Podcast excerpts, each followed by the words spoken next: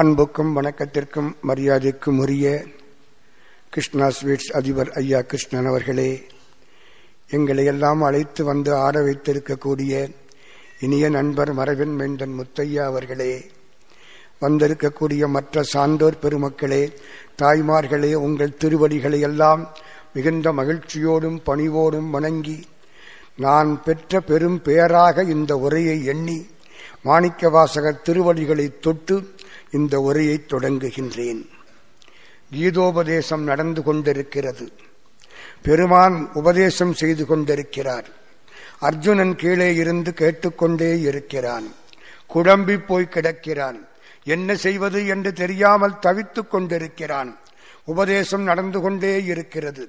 பதினெட்டு அத்தியாயங்கள் முடிந்து விட்டன. திடீரென்று அர்ஜுனனுக்கு ஒரு சந்தேகம் வந்தது. கிருஷ்ண பரமாத்மாவை பார்க்கிறான். கண்ணா, நீ சொன்ன இத்தனாவது சுலோகத்திலே எனக்கு ஒரு சந்தேகம் இருக்கிறது என்று கேட்டான். கிருஷ்ண பரமாத்மா என்ன சந்தேகம் என்றார்.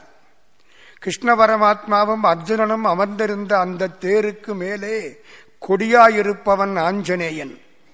ஆஞ்சனேயன் ஒரு பார்வை பார்த்தான். அர்ஜுனா, உன் சந்தேகத்தை என்னிடம் கேள், நான் தீர்த்து வைக்கிறேன்.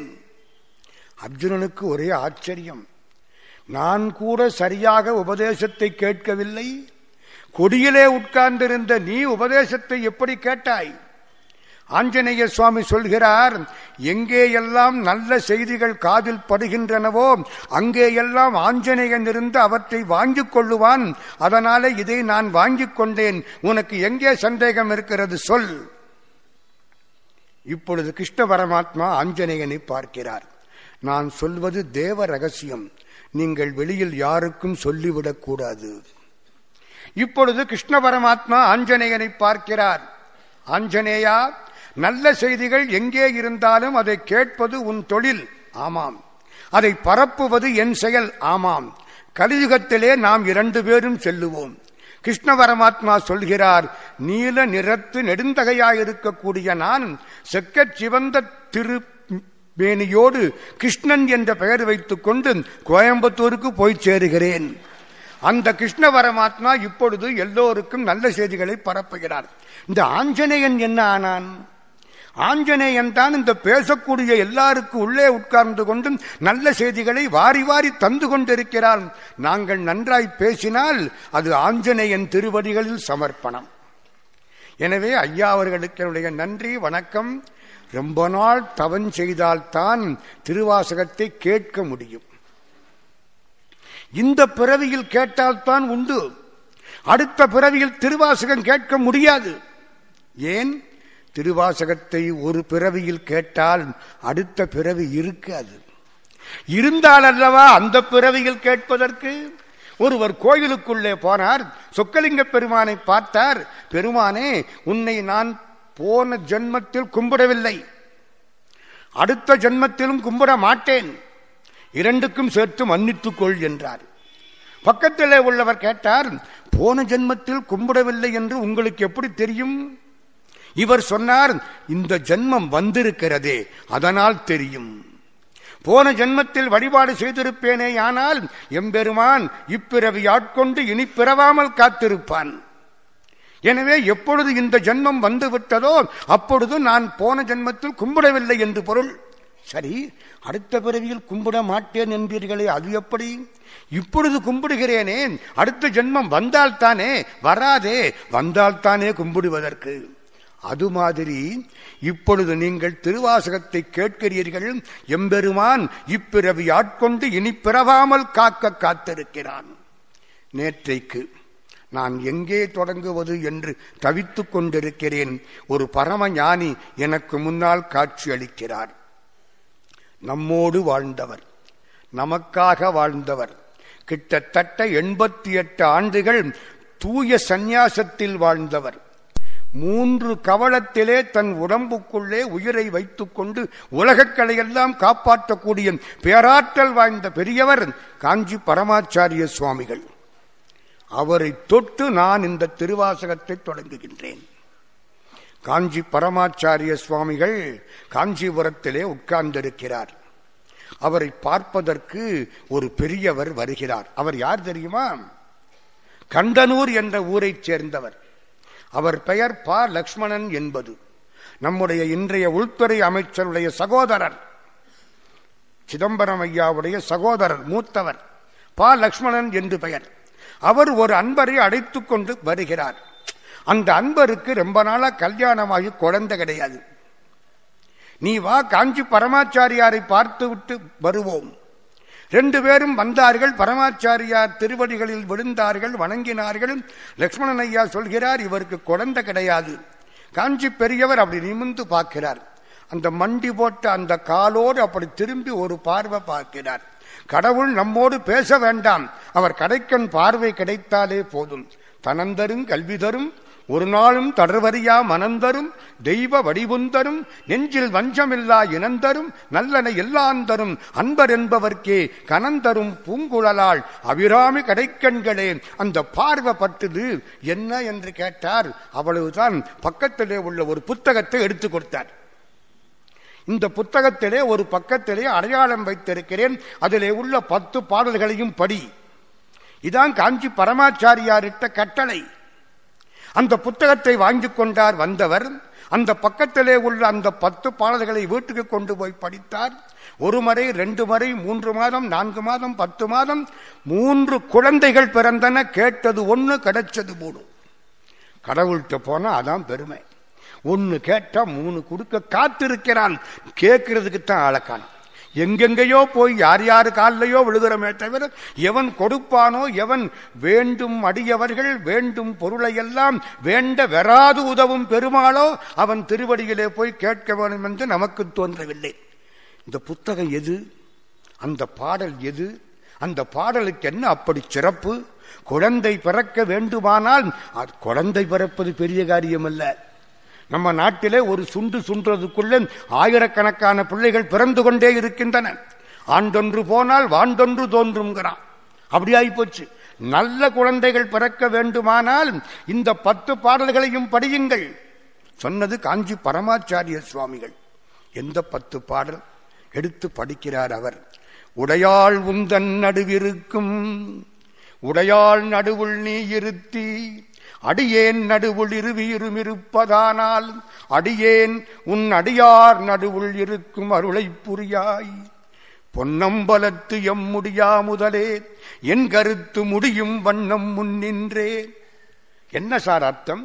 உடையாள் உந்தன் நடுவிருக்கும், பராசக்தியாகிற மீனாட்சி எம்பெருமானே உனக்குள்ளே இருக்கிறாள், அவளுக்குள்ளே நீ இருக்கிறாய்.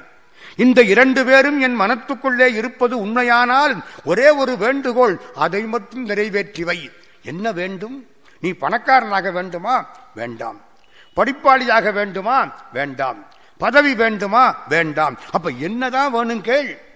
கிருஷ்ணா ஸ்வீட்ஸ்காரன் நடத்தக்கூடிய எப்போ வருவாரோ என்ற இடத்துக்கே அந்த சமயத்திலே வந்திருக்கக்கூடிய அடியார்கள் கூட்டத்திலே போய் நடுவில் உட்கார்ந்திருக்கிற பாக்கியத்தை கொடுன்னு கேட்டார். அந்த பாட்டிலே அடியார் நடுவுள் இருக்கும் அருளை புரியாய், பொன்னம்பலத்து எம் முடியா முதலேன் என் கருத்து முடியும் வண்ணம் முன்னின்றேன். இந்த பாட்டு எங்கே சார் இருக்கு? திருவாசகத்திலே இருக்கு. இருபத்தி ஓராவது தலைப்பு. திருவாசகம் மொத்தம் ஐம்பத்தோரு தலைப்பு. பழைய காலத்திலே எழுத்து ஐம்பத்தோரு எழுத்து, தமிழ் எழுத்து. அகர முதலன உரைசை ஐம்பத்தோர் அச்சரமும் திருப்புகள், ஐம்பத்தோரு எழுத்து. மதுரை கோயில்ல அச்சரலிங்கம்னு போட்டு ஐம்பத்தோரு சிவலிங்கம் இருக்கும். ஒரு அச்சரத்துக்கு ஒரு சிவலிங்கம். பழைய காலம், தொல்காப்பியர் காலத்துக்கு முன்னாலே ஐம்பத்தோரு எழுத்து, ஐம்பத்தோரு தலைப்பு திருவாசகம். நான் சொல்றது இருபத்தி ஒன்னாவது தலைப்பு, கோயில் மூத்த திருப்பதிகம். இதப்படி பத்து பாட்டு. பத்தாவது பாட்டு என்ன தெரியுமா? அற்புதமான பாட்டு. நல்காது ஒடியான் நமக்கு. அதான் சார் நம்பிக்கை. கடவுள் எனக்கு அருள் புரியாமல் போக மாட்டார். எங்க பேராசிரியர் ஆசா ஞான சம்பந்தம் அடிக்கடி சொல்லுவார், மீனாட்சிக்கு நாமெல்லாம் வேணும்பார். நமக்கு மீனாட்சி வேணுங்கிறது ஒரு பக்கம் இருக்கட்டும், கோயிலில் போய் கும்பிடுற பொழுது நமக்கு கடவுள் தேவையின், கடவுளுக்கு நாம் தேவையின். நாம் இல்லாவிட்டால் பகவான் எங்கே போய் திருவிளையாட்டு பண்ணுறது? சிவனேனில் உட்கார்ந்துருக்கணவர் நம்ம இருக்கிறதுனால தானே வருகிறார், பேசுகிறார், பாடுகிறார். அது மாதிரி நல்காது ஒடியான் நமக்கு என்று உன் நாமம் பிதற்றி நயன நீர் மல்கா வாழ்த்தா வாய்குளரா வணங்கா மனத்தால் நினைந்துருகின் பல்கால் உன்னை பாவித்து பரவி பொன்னம்பலம் என்றே ஒல்கா நிற்கும் உயிர்க்கிறங்கி அருளாய் என்னை உடையானேன். முதல் பாட்டும் பத்தாவது பாட்டுன்னு சொன்னேன். அப்ப நடுவில் உள்ள எட்டு பாட்டும் சொன்னதாக அமையும் என்று ஒரு எண்ணம். இந்த தலைப்பு கோயில் மூத்த திருப்பதிகம். பரமாச்சாரியார் கண்ணீர் விட்டு பாடின பாட்டு, அடிக்கடி அவர் பாடி பாடி பாடி மகிழ்ந்த பாட்டு திருவாசகத்துக்கு பெருமை. பரமாச்சாரியார் திருவடிகளை தொட்டு தொடங்குகிறேன். சில நிகழ்ச்சிகளை மட்டும் நான் சொல்லப் போகிறேன். அந்த ஒவ்வொரு நிகழ்ச்சியும் ஒரு திருவாசகத்தோடு தொடர்புடையது. சில திருவாசக பாடல்கள். கடைசியிலே உங்கள் தலைப்பு தந்தது உந்தன்னை. மகாத்மா காந்தி அடிகள் தென்னாப்பிரிக்காவுக்கு போகிறார். தென்னாப்பிரிக்காவிலே வக்கீல் தொழில் செய்கிறார். அப்பொழுது ஒருவன் அவருக்கு முன்னால் வந்து நிற்கிறான். தோளில் போட வேண்டிய துண்டை கையிலே வைத்துக் கொண்டிருக்கிறான். தலையெல்லாம் இரத்த காயம். யார் என்கிறார். என் பெயர் பாலசுந்தரம். நான் ஒரு தமிழ் கூலி. வெள்ளையர்கள் அடித்து விட்டார்கள். அது சரி, துண்டை ஏன் இப்படி கையில் வைத்துக் கொண்டிருக்கிறாய், தோளில் போடு சொன்னது காந்தி.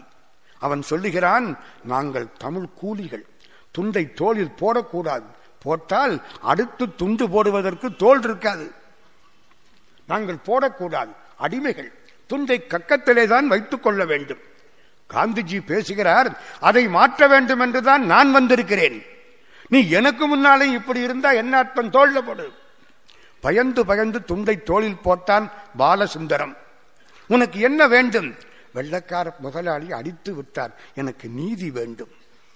அழைத்து கொண்டு போனார், கோர்ட்டில் போனார், கேஸ் போட்டார், ஜெயித்தார், அதெல்லாம் ஒரு கதை.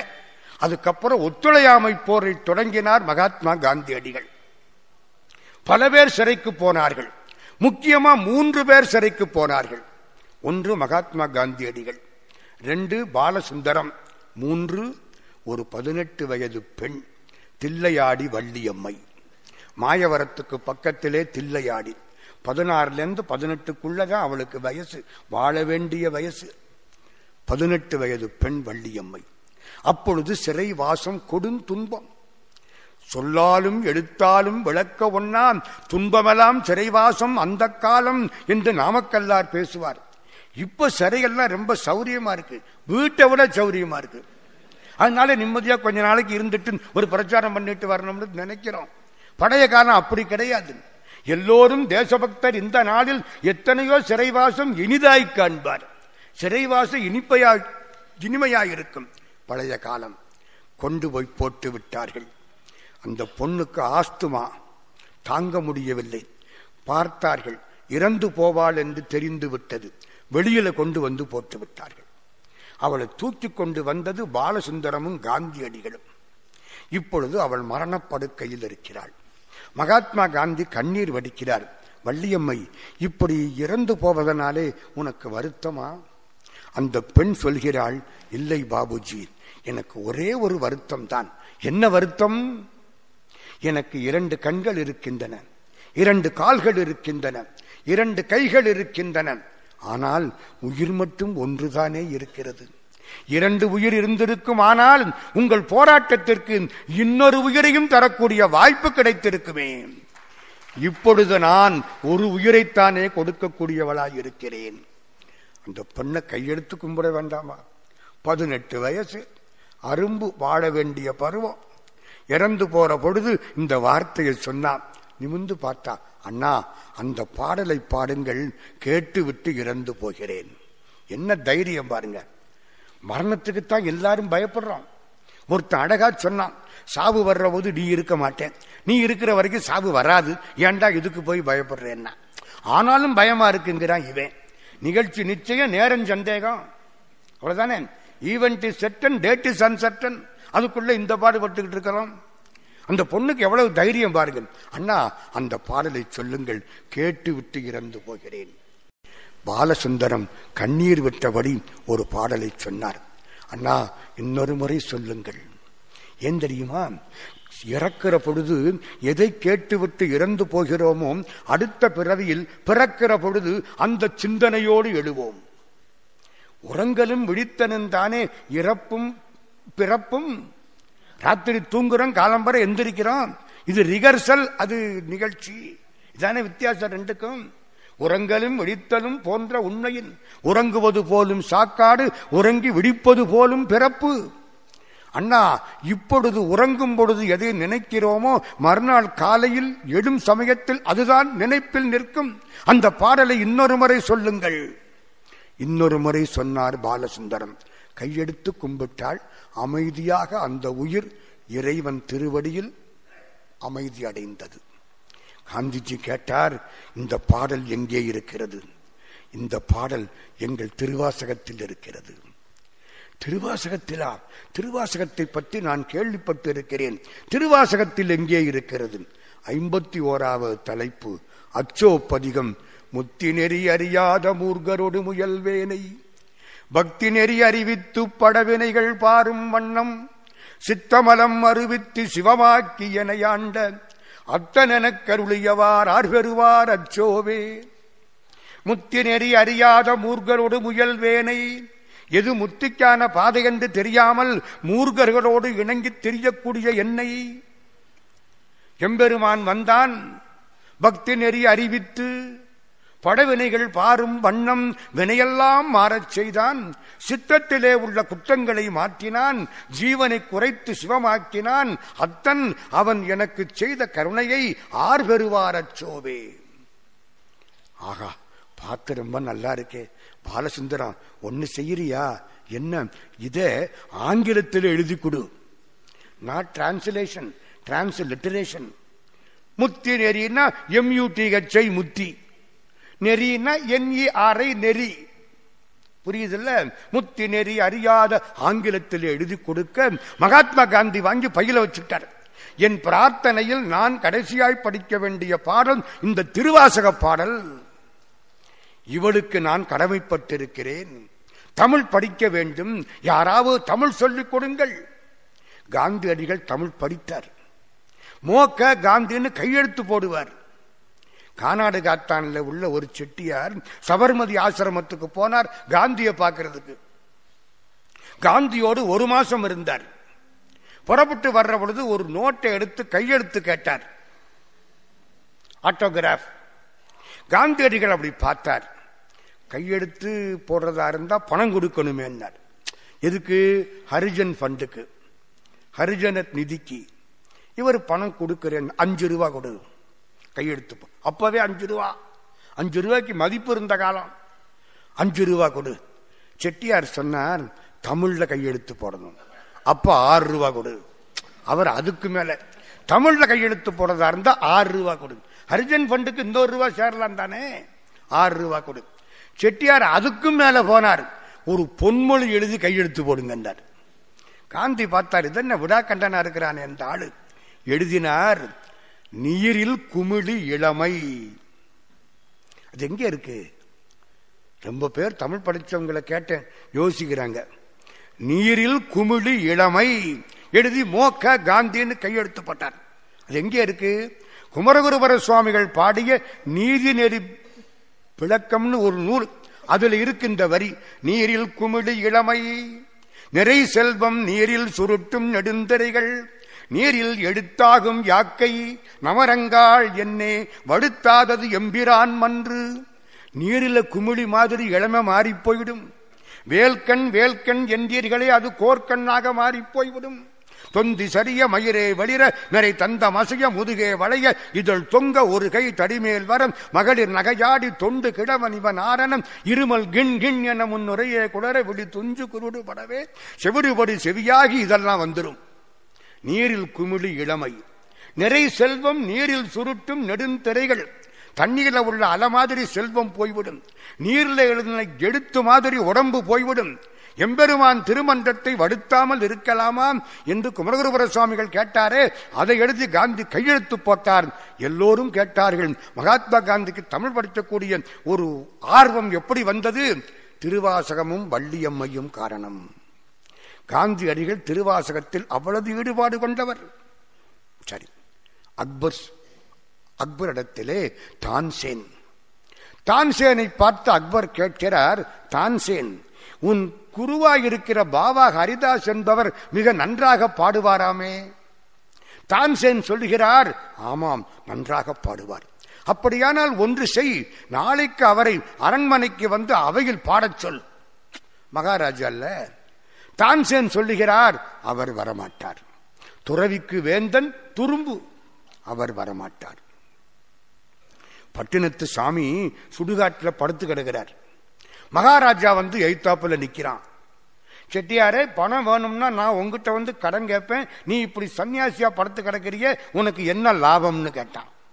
பட்டினத்து சாமி சொன்னார், நான் படுத்து கிடக்கிறேன், நீ நிற்கிற, அதான் லாபம்னார். இல்லாட்டி எந்திரிச்சு நிற்கணும்ல, வேற ஆளு யாரு வந்தால்? துறவிக்கு வேந்தன் துரும்பு. தான்சேன் சொல்லுகிறார் அக்பரிடத்திலே, எங்கள் குருநாதர் வரமாட்டார், நான் அந்த பாட்டை கேட்கணுமே. அப்போ ஒன்று செய்வோம், நாளைக்கு மாறு வேஷத்தில் போவோம். பாபா ஹரிதாஸ் இருக்கிற குடிசைக்கு அக்பரும் தான்சேனும் போனார்கள். மாறு வேஷம். உள்ளே அவர் பாடிக்கொண்டிருக்கிறார். ராமனை நினைந்து கிருஷ்ணனை நினைந்து பாடிக்கொண்டிருக்கிறார். இந்த பாட்டை அக்பர் வெளியே இருந்து கேட்டார். கண்ணீர் வந்து விட்டது. வந்தார். பாட்டு மிக நன்றாக இருக்கிறது. தான்சேன் ஒரு சந்தேகம், என்ன மகாராஜா, உன் பாடல் நன்றாக இருக்கிறது என்று இதுவரை எண்ணிக்கொண்டிருந்தேன், இப்பொழுது உன்னுடைய பாடலை விட உன் குருநாதருடைய பாடல் மிக நன்றாக இருக்கிறது, என்ன காரணம்? தான்சேன் நிமிர்ந்து பார்த்தார். சக்கரவர்த்தி அவர்களே, நான் உங்களுக்காக பாடுகிறேன், என் குருநாதர் ராமனுக்கும் கிருஷ்ணனுக்கும் பாடுகிறார். அப்ப அந்த பாட்டு எப்படி இருக்கும்? நரனுக்கு பாடிய பாட்டை விட சிவனுக்கு பாடிய பாட்டும் சிறப்பாய் இருக்கும் அல்லவா? முன்னம் அவனுடைய நாமம் கேட்டாள், மூர்த்தி அவன் இருக்கும் வண்ணம் கேட்டாள், பின்னை அவனுடைய ஆரூர் கேட்டாள், பேர்த்தும் அவனுக்கே பிச்சியானாள். அந்த பாட்டில் உள்ள சுகம் நம்ம பாட்டில் வரமாட்டேங்குதே அப்படின்னாராம். ஆன்மீகம்னா என்ன? கடவுளை பற்றி பேசுவது அல்ல ஆன்மீகம், கடவுளோடு பேசுவது ஆன்மீகம். அதைத்தான் மாணிக்க வாசகர் சாமி செய்தார். பாபா ஹரிதாசும் கண்ணப்ப நாயனாரும் இன்றைக்கு வந்து தமிழ் படித்து தங்கள் அன்பை தமிழ் பாடல் மூலம் வெளிப்படுத்தினால் அதற்கு பெயர் திருவாசகம். கண்ணப்பன் அன்பு தமிழ் மூலம் வருமானால் அதுக்கு பெயர் திருவாசகம். அதுக்கு அவ்வளவு சிறப்பு. சமய இலக்கியத்தின் பாலைப்பாட்டு என்றார் டாக்டர் வாசுப மாணிக்கனார். அது என்ன பாலைப்பாட்டு? டாக்டர் வாசுப மாணிக்கனாரை பற்றி தெரிந்தவர்களுக்குத்தான் திருவாசக ஈடுபாடு அவருக்கு எவ்வளவு உண்டு என்பது தெரியும். அது என் உயிர் நூல், உணர்வு நூல், என் வாழ்க்கை வேறு, திருவாசகம் வேறு அல்ல. எழுதியிருக்கிறார் என்னுடைய பேராசிரியர். நான் காமர்ஸ் படித்தவன், நான் ஒரு பாவி. தமிழ் படிக்கக்கூடிய வாய்ப்பு கிடைக்காமல் ஐந்தொகையும் வியாபார கணக்கும், இங்கே அடுக்கடுக்காய் ஏடுகளும் வங்கி ரொக்கம், முந்தைய நாள் போட்ட முதல், எடுப்பு, வட்டி, முன் செலுத்தும் செலவுகளை படித்ததல்லால் தங்கமான தமிழை படிக்காமல் போன பாவி என்னை பகல் நேரத்தில் அடித்து உட்கார வைத்து திருவாசகத்திலே நானூறு பாடல்களை ஒப்பித்தால் உனக்கு பரிசு கொடுக்கிறேன் என்று சொல்லி ஒப்பிக்க வைத்து பரிசு கொடுத்த பெருமை டாக்டர் வாசுப மாணிக்கனாரை சேரும். அப்போ எனக்கு அந்த பரிசுதான் பெருசா தெரிஞ்சது. இப்போ அந்த திருவாசகத்தை பாடுற பொழுது கண்ணில் வர்ற கண்ணீர், ஆயிரக்கணக்கான பெருமக்கள் கேட்கக்கூடிய வாய்ப்பு, பகவான் தினந்தோறும் பரிசு கொண்டிருக்கிறான், பரிசு கொடுத்து கொண்டே இருக்கிறான். கிருஷ்ணன் மூலம் கொடுப்பானா, ராமன் மூலம் கொடுப்பானா எனக்கு தெரியவில்லை, இப்பொழுது பரிசு பெற்றுக்கொண்டே இருக்கிறேன். எழுதினார் தமிழ் இலக்கியத்தின் பாலைப்பாட்டு திருவாசகம். அது என்ன பாலைப்பாட்டு? அதான் சார் முக்கியம். மாணிக்க வாசகர் சுவாமிகள் வரலாறு. இந்த கோயம்புத்தூர் ரொம்ப கொடுத்து வச்சு வரும் என்ன தெரியுமா? மாணிக்க வாசகர் வரலாற்றிலே எல்லாருக்கும் ஒரு பெரிய சந்தேகம் உண்டு. அந்த சந்தேகத்தை தீர்த்து வைத்த பெருமை இந்த ஊரில் வாழ்ந்த ஒரு புண்ணியவானுக்கு உண்டு. அவரை சொல்லாமல் போனால் ஏழு ஜென்மத்துக்கு எனக்கு பாவம் சேரும். என்ன சந்தேகம்? மாணிக்க வாசகர் வரலாற்றிலே வரலாறு உங்களுக்கு எல்லாம் தெரியும். நான் கொஞ்சம் வேகமாக போகிறேன். மாணிக்க வாசக பெருமான் திருவாதவூரிலே அவதாரம் செய்தார். எங்க மதுரையிலிருந்து ஒரு இருபத்தோரு கிலோமீட்டர் தூரம் திருவாதவூர், கபிலர் பிறந்த ஊர். திருவாதவூரிலே திரு அவதாரம் செய்தார். அமாத்திய அந்தனர் வகுப்பிலே. பேர் என்ன தெரியாது, திருவாத ஊரர், அவ்வளவுதான். ஊர் பேரை வச்சுதானே சொல்றோம், திருவாத ஊரர். வளர்ந்தார், படித்தார், அறிவு அதிகப்பட்டது. ராஜா பார்த்தான், இவரை மந்திரியாக சேர்த்து கொண்டார். திருமுறை ஆசிரிய பெருமக்களில் இரண்டு பேர் அமைச்சர்கள். அமைச்சர்கள் அவ்வளவு சிறப்பாய் இருந்திருக்கிறார்கள். ஒருவர் மாணிக்க வாசகர் சுவாமி, இன்னொருவர் சேக்கிழார் பெருமான். எட்டாம் திருமுறைக்கு மாணிக்க வாசகர் ஏன் எட்டாம் திருமுறையை வச்சா தெரியுமா? எட்ட முடியாத நூல் ஆனமையினாலே அதை எட்டாம் திருமுறையாக தொகுத்தார் நம்பியாண்டான் நம்பிகள் திருவாசகம். சேக்கிழார் பெருமான் பன்னிரெண்டாம் திருமுறை. அமாத்திய பிராமணர் வகுப்பிலே தோன்றினார், அமைச்சராயிருந்தார். அதெல்லாம் சரி. சொக்கலிங்க பெருமானை போய் பார்ப்பார். சந்தன சாந்தின் சுந்தர போற்றின்னு கும்பிட்டார். சொக்கலிங்க பெருமானுக்கு சந்தனத்தில் அபிஷேகம் பண்ண ரொம்ப அழகா இருக்கும். அதை பார்த்து பார்த்து சந்தன சாந்தின் சுந்தர போற்றி, சிந்தனைக்கரிய சிவமே போற்றி, எந்தமை உய்ய கொள்வாய் போற்றி போற்றி திரகவல் முழுக்க வாயார பாடின பாட்டு மதுரையில. அப்படி பாடினார். அரசனுக்கு குதிரைகள் வாங்க வேண்டிய அவசியம் வந்தது. பொற்காசுகளை கொடுத்து சென்று வா என்று அனுப்பினார். இவர் அறந்தாங்கிக்கு பக்கத்திலே வந்தார். ஆவுடையார் கோயில், ரொம்ப பேருக்கு அப்படி சொன்னத்தான் தெரியுது. திருப்பெருந்துறை என்பது அந்த ஊருக்கு பெயர். ஆவுடையார் கோயில்னு தான் இப்போ பழக்கம். அறந்தாங்கியில போய் டிக்கெட் திருப்பெருந்துறைன்னு கேட்டால் நம்மளை ஒரு மாதிரி பார்க்குறான், இந்த ஆள் எங்கேருந்து வந்திருக்கிறாருன்னு. ஆவுடையார் கோயில்.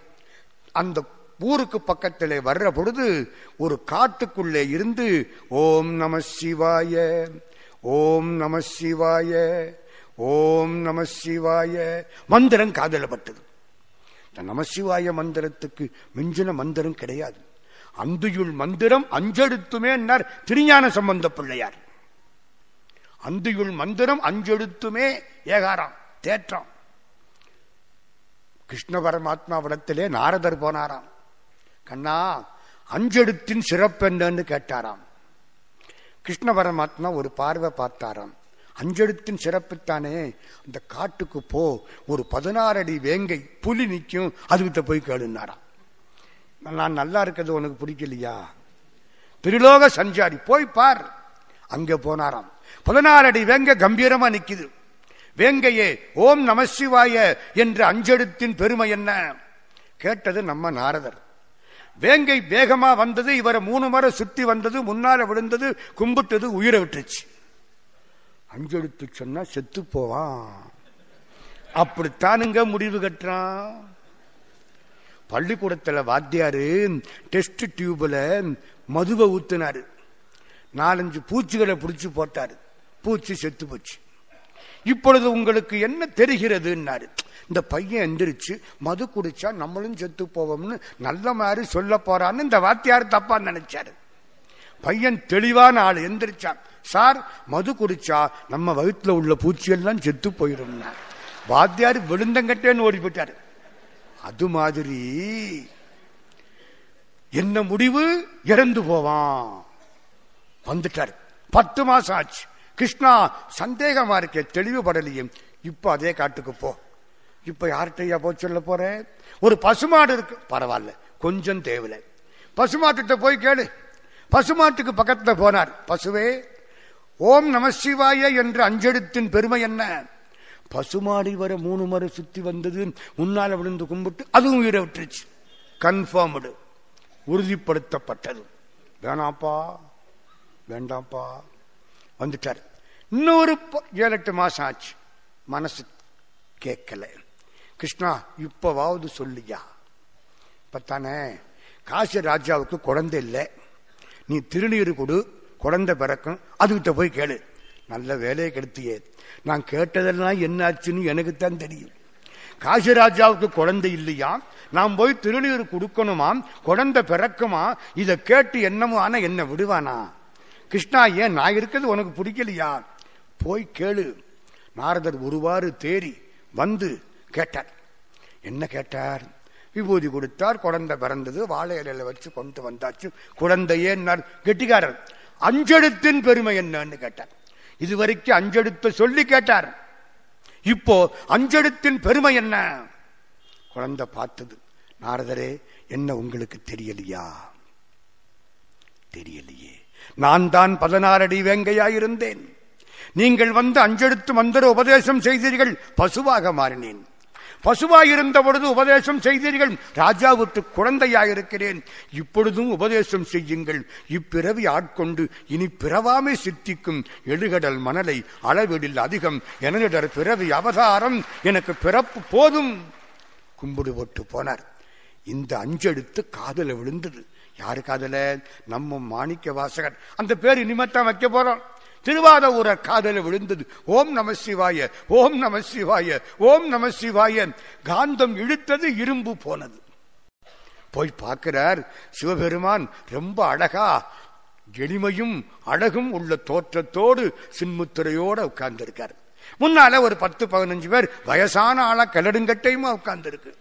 இவர் என்றும் இளைய பெருமாளாக உட்கார்ந்து இருக்கிறார். பார்த்தார், மகிழ்ச்சியா இருக்கு. செந்தழல் புரை திருமேனி இங்காட்டி, திருப்பெருந்துறை உரை கோயிலுங்காட்டி, அந்தணன் ஆவதும் காட்டி வந்த ஆண்டு இருக்கிறான் பெருமானேன்னு காலில் விழுந்தார். பெருமான் கையில ஒரு நூல் வச்சிருந்தார். இது என்ன நூல்?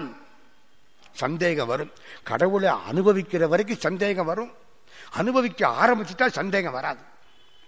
சாப்பிட போய் உட்கார்ற வரைக்கும் பேசிக்கிட்டே இருப்போம். பரிமாறியாச்சுன்னு வச்சுங்க, எவனாவது பேசுவானா? விறு விறு விறு விறுன்னு ஒன்னொன்னா உள்ள போகுமா இல்லையா? அதான் அதான் வடை பக்குவமாகிற வரைக்கும் சத்தம் போட்டுக்கிட்டே இருக்கும். பக்குவமாயிட்டா சத்தம் போடாது. நாங்க பேசுறோம்னா என்ன அர்த்தம்? இன்னும் பக்குவம் ஆகலன்னு அர்த்தம். வேற என்ன பண்றது? பேசி பேசியாவது பக்குவம் ஆகிற மாட்டோமாங்கிற ஒரு ஆசை, அவ்வளவுதான். சந்தேகம் வருது. இந்த நூல், இது என்ன நூல்? சிவஞான போதம். ஓ, உபதேசம் ஆகிவிட்டது. சிவங்கிற ரெண்டெழுத்து உபதேசம் எம்பெருமானத்தில இருந்து இவருக்கு வந்துவிட்டது. சிவஞான போதம். அஞ்செடுத்து முடியலன்னா ரெண்டெடுத்து சொல்லுன்னா அதான் அஞ்சுக்கு ரெண்டு பழுதில்லைன்னு அர்த்தம். நம்ம பையன் சொல்றான் அஞ்சுக்கு ரெண்டு பழுதில்லைன்னா அஞ்சு பேப்பர் எழுதி ரெண்டு பேப்பர் பாஸ் பண்ணா போதுங்கிறான். அப்படியெல்லாம் கிடையாது. அஞ்செழுத்து மந்திரம் நமசிவாய சொல்ல முடியாவிட்டால் ரெண்டெழுத்து மந்திரம் சிவ என்பதையாவது சொல். சிவசக்தின்னு அந்த அம்மா அப்ப பாடினாங்க. எனக்கு ஒரு சந்தோஷம். என்ன தெரியுமா? திருவாசகத்துக்கும் சிவசக்திக்கும் சம்பந்தம் உண்டு.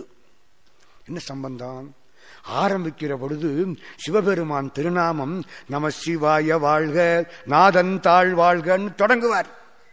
அறுநூத்தி ஐம்பத்தி எட்டாவது பாட்டு முடிக்கிற பொழுது செம்மை நலம் அறியாத சுடரொடும் திரிவேனை மும்மை மலம் அறிவித்து முதலாய முதல் வந்தான் நம்மையுமோர் பொருளாக்கி நாய்சிவிகை ஏற்றுவித்தன் அம்மை எனக்கருளியவாறு ஆர்பெறுவார் அச்சோவே. அப்பனில் தொடங்கி அம்மையில் முடியும், சிவத்தில் தொடங்கி சக்தியில் முடியும் திருவாசகம். அந்த சிவசக்தி, சிவ சிவ சிவ என்பது மந்திரம். சிவஞான போதம். ஓ, சிவம் என்றால் என்ன, ஞானம் என்றால் என்ன, போதம் என்றால் என்ன கேள்வி வருது. பெருமான் பேசுகிறார். சிவம் என்பது ஈடிணையில்லாத மெய்ப்பொருள், ஞானம் என்பது அதை அறிவது, போதம் என்பது அறிந்ததை தெளிவது. புரிஞ்சு போச்சு சார், ரொம்ப சுருக்கம். சிவஞான போதம் காதல் விழுந்துருச்சு. சிவ என்ற திருநாமம் போது என்னை ஓர் வார்த்தைக்குள் படுத்து பற்றினாய் மாசில் மணியின் மணி வார்த்தை பேசி, இந்த வார்த்தை தான் காதலப்பட்டது. சிவ சிவ சிவ. பார்த்தார், சந்தோஷம். ஆடினார், பாடினார். எம்பெருமான் சொன்னார், உன் வாக்கு மாணிக்கம், உனக்கு மாணிக்க வாசகன்னு பேர் கொடுக்கிறேன் என்று தீட்சா நாமம் கொடுத்தார். இவர் சந்தோஷமா ஆடினாராம். எம்பெருமான் மறைஞ்சிட்டார். எல்லோரும் மறைந்து விட்டார்கள். அந்த துன்பம், பெருமான் மறைந்து விட்டாரே, இது எப்படி தெரியுமா இருக்கு? பையன் அமெரிக்காவில் இருக்கிறான். மாசத்துக்கு முப்பதாயிரம் நாற்பதாயிரம் டாலர் சம்பாதிக்கிறான். ரொம்ப நல்லா இருக்கிறான். அழகான பையன், அறிவுள்ள பையன், நமக்கு தூரத்து சொந்தம், உனக்கு அவன்தான் கணவன் என்று சொல்ல, இந்த பொண்ணு இங்கே பெரிய கோட்டையே கட்டிடுச்சு. கல்யாணம் ஆச்சு. புருஷன் பக்கத்தில் இருக்கிறார். தாலி கட்டிட்டார். நம்மளைத்தான் அமெரிக்காவுக்கு கூட்டிட்டு போறார் அப்படிங்கிற சந்தோஷத்துல இந்த பொண்ணு முன்னால் உட்கார்ந்திருந்தவங்களை கூட பார்க்காம கண்ணை மூடிக்கொண்டு அந்த இன்பத்துல அனுபவிச்சுட்டு இருக்கிற பொழுது கண்ணை திறந்து பார்த்தா புருஷனையும் காணோம், முன்னால் உட்கார்ந்தவங்களையும் காணோம். எல்லாரையும் கூட்டிக்கிட்டு அவர் அமெரிக்கா போய்த்தால் இந்த பொண்ணை விட்டுவிட்டு எப்படி இருக்கு இந்த பொண்ணுக்கு? இதான் சார் மாணிக்க வாசகர் பட்ட பாடல். வந்திருந்தவனை எல்லாம் கூட்டிக்கிட்டு என்னை விட்டுட்டு போயிட்டியா ஐயா, தெரியாத பருவத்தில் என்னை ஆட்கொண்டாய், தெரிந்த பருவத்தில் என்னை விட்டுட்டு போயிட்டியே. ராமலிங்க சுவாமி அழுதார். என்னை அறியா பருவத்து என்னை மனம் புரிந்தான், என்னை அறிந்த பருவத்தே தன்னை அறிய விரும்பான். அழுதார். அந்த அந்த பிரிவு தான் பாலை. அதனாலதான் திருவாசகத்துக்கு டாக்டர் வாசுப மாணிக்கனார் பாலைப்பாட்டுன்னு பேர் வச்சார். வாசுப மாணிக்கனாரை கேட்டார்கள், தமிழ் எத்தனை தமிழ் என்று. ஆறு தமிழ்னர். ஆறு தமிழா எப்படி சொல்லுங்கள்?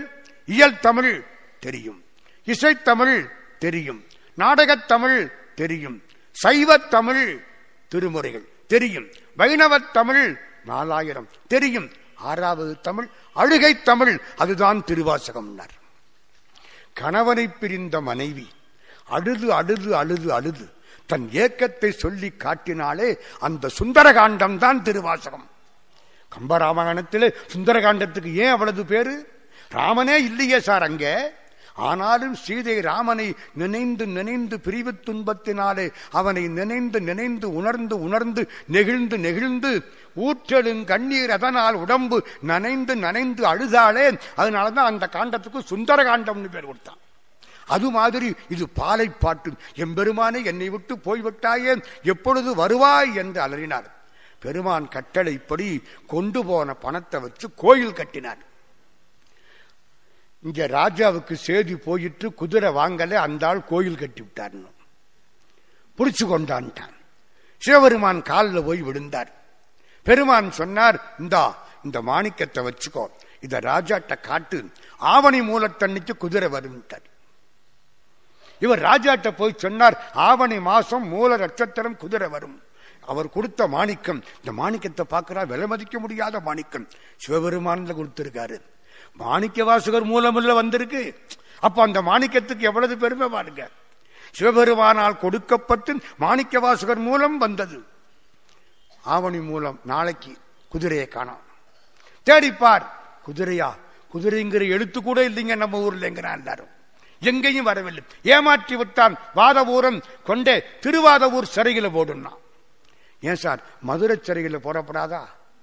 ஏன் திருவாதவூர் சிறை? உள்ளூர் சிறைகளை போட்டாட்டினா மானம் மொத்தமா போகும். இப்போ நான் மதுரைக்காரன், மதுரையில என்னை யாராவது அடிச்சா எல்லாருக்கும் தெரிஞ்சிடும். கோயம்புத்தூர்ல அடிச்சா ஒரு நாலஞ்சு பேருக்கு தெரியுமே தவிர ரொம்ப பேருக்கு தெரியாது. உள்ளூர்ல ஜெயில போட்டா மானம் போகுமா இல்லையா? தெரியுமில்ல. திருவாதவூர் சிறையில கொண்டே போட்டான். ஏன் தெரியுமா போட்டான்? எனக்கு ஒரு எண்ணம், திருவாதவூர் திருமுறையில் பாடப்பட வேண்டும் என்று சிவபெருமான் திருவுள்ளம். புரியலையா? சிறையில கொண்ட போட்டாச்சு. திருவாதவூர் சிறையிலே அழுது கொண்டிருக்கிறார் மாணிக்க வாசக சுவாமி. பாத சிலம்பு ஒலி கனகன கனகனன்னு கேட்குது. வாத ஊரினில் வந்தினி தருளி பாத சிலம்பொலி காட்டிய பண்பும் திருவாசகத்தில் பாடுறார். திருவாதவூரை பற்றி திருமுறை பன்னெண்டுலையும் ஒரே ஒரு இடம் இதான். திருவாதவூர் சிறைகளை போடாம மதுரைகளை போட்டிருந்தா திருவாதவூர் பாடப்பட்டதாக ஆகியிருக்காது. அதனாலே பெருமான் திருவாதவூர் சிறையில் போட வச்சான். ராத்திரி பாத சிலம்பு ஒலி கேட்டது. எம்பெருமான் பாத சிலம்பு ஒலி கேட்குமானால் அவன் அருள் நமக்கு பக்கத்தில் வந்துவிட்டது என்று பொருள். மறுநாள் காலையிலே எம்பெருமான் குதிரையில வருகிறார். மாணிக்கவாசக சாமி பார்க்கிறார். பாண்டியனுக்கு அது வெறும் குதிரைக்காரன், இவருக்கு சொக்கலிங்க பெருமான். அப்படி வர்றதை பார்க்கிறார். பெண்கள் எல்லாம் மேலே நின்று பார்க்கிறார்கள், இந்த அழகை பார்க்கிறார்கள். அதை மாயார பாடினார். வேத மொழியர் வெண்ணீட்டர் செம்மேனியர் நாதப்பறையினர் அன்னே என்னும் நாதப்பறையினர் நான்முகன் மாலுக்கும் நாதரின் நாதனார் அன்னே என்னும். அந்த பொண்ணு அவங்க அம்மா பார்த்து சொல்றாளாம், வேத மொழியினர் வெண்ணீட்டர் சிவப்பான திருமேனிக்கு விபூதி பூசினா ரொம்ப அழகா இருக்குமா. வேதமொழியர் வெண்ணீட்டர் செம்மேனியர். சிவபெருமான் சட்டை எப்படி போட்டிருந்தாரு? அரக்கை சட்டையா புழுக்கை சட்டையா? வெள்ளை கலிங்கத்தர் வெண்திரு முண்டத்தர் பள்ளி குப்பாயத்தர். குப்பாயம்னா தெரியுமா? புல் சர்ட். குப்பாயம்புக்கு இருக்க இல்லேன் கூவிக்கொள்ளாய் கோவே ஓங்கிறார் மாணிக்க வாசகர் சாமி. குப்பாயம்னா புழுக்கை சட்டைன்னு அர்த்தம். வெள்ளை கலிங்கத்தர் வெண்டிரு முண்டத்தர் பள்ளிக்கு பாயத்தர் அன்னே என்னும் பள்ளிக்கு பாயத்தர் பாய்வரி மேற்கொண்டு என் உள்ளம் புகுவரால் அன்னே என்னும் பத்து பாட்டு. இதை படித்தா கல்யாணமாகாத பெண்களுக்கு, கல்யாணமாகாத ஆண்களுக்கும் நல்ல இடத்தில் கல்யாணம் நிகழும். அதுக்குத்தான் இந்த பாட்டை சொல்லி வைக்கிறேன், அப்படி காதுல படட்டுவேன்.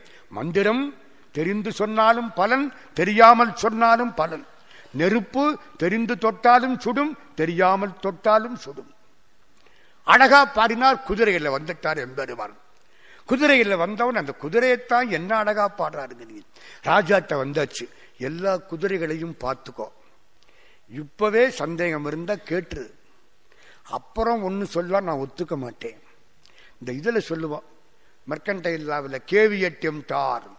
கேவியட்டம் தாரணம் லெட்டி பர்ச்சேசர் பிவேர், வாங்குபவன் எச்சரிக்கையாய் இருக்கட்டும், செக் பண்ணி வாங்கிட்டு போ, அதுக்கப்புறம் கொண்டாந்து கொடுத்தா வாங்க மாட்டேன். குதிரையெல்லாம் நல்லா பார்த்துக்கோ. ஏன்னா அவரு நரிகளை பிடிச்சி குதிரையாக்கி இருக்காரு. நமக்கு ஒரு சந்தேகம், ஆமா ஒரு நரிய பிடிச்சி ஏன் சார் குதிரையாக்கணும்? சந்தேகம் வருமா இல்லையா? நமக்கு எவ்வளவு சந்தேகம் வருது. படிக்கிற பையனுக்குத்தான் சந்தேகம் வரமாட்டேங்குது. வாத்தியாரு பாடம் சொல்லி கொடுத்துட்டு பையனை பார்த்து கேட்டாராம், சந்தேகம் வந்தால் கேட்கலாம் நாராம். ஒரு பையன் எந்திரிச்சிட்டான்.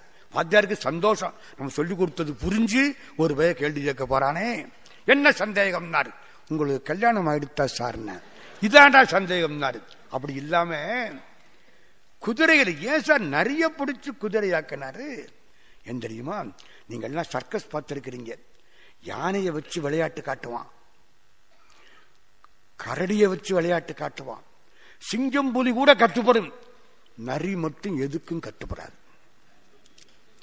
கட்டுப்படாத நரியை நான் கட்டுப்படுத்தக்கூடியவன், கட்டுப்படாத உன் மனத்தை நான் கட்டுப்படுத்தக்கூடியவன், எங்கிட்ட வான்னு காட்டுறான் சார். அதுக்குத்தான் நரியை குதிரை பரியாக்கி ஞாலமெல்லாம் நிகழ்வித்து பெரிய சென்னன் மதுரை எல்லாம் பிச்சதேற்றும் பெருந்துரையாய் அரிய பொருளே அவிநாசி அப்பா. மதுரையில் பாடுறவர் உங்க ஊர் அவிநாசிய பாடுறார் ஐயா. அரிய பொருளே அவிநாசி அப்பா. வேற எங்கேயும் திருவாசகத்தில் அவிநாசி கிடையாது, இங்கதான். ஏன் இதை பாடினாருன்னு எனக்கு இன்னைக்கு வரைக்கும் புரியல. அரிய பொருளே அவிநாசி அப்பா பாண்டி வெள்ளமே தெரிய அரிய பரஞ்சோதி செய்வதொன்றும் அறியேனே. பார்த்தார் வந்தவன் என்ன பண்ணான் தெரியுமா கெட்டிக்காரன்? எல்லாத்தையும் ஒத்துக்கிட்டீங்களா? ஆமா. நாம் போகலாமா? போகலாம். ராஜா கழுத்தில் போட்டு இந்த பெரிய பொன்னாடை, உண்மையிலே பொன்னாடை, சாதாரண அந்த காலத்தில் பேரு தங்கத்தில் பண்ண ஆடை தூக்கி போட போனான். இவர் இந்த கையில் இருக்கிற குச்சி இருக்கு பாருங்க, குதிரை மேய்க்கிற குச்சி, அதை நீட்டினாரு, அதில் வாங்கிக்கிட்டாரு. என்ன மரியாதை இல்லாமல் இருக்கே நினைக்கிறான். மாணிக்க வாசகர் சாமிக்கு புரியுது, ஏ யாருக்கு யாரா மரியாதை கொடுக்கறது? அவர் தாண்டா சேர்ந்தறியா கையானை. நம்ம எல்லாருக்கும் கும்பிடு போடுறோம், எம்பெருமான் யார் தெரியுமா?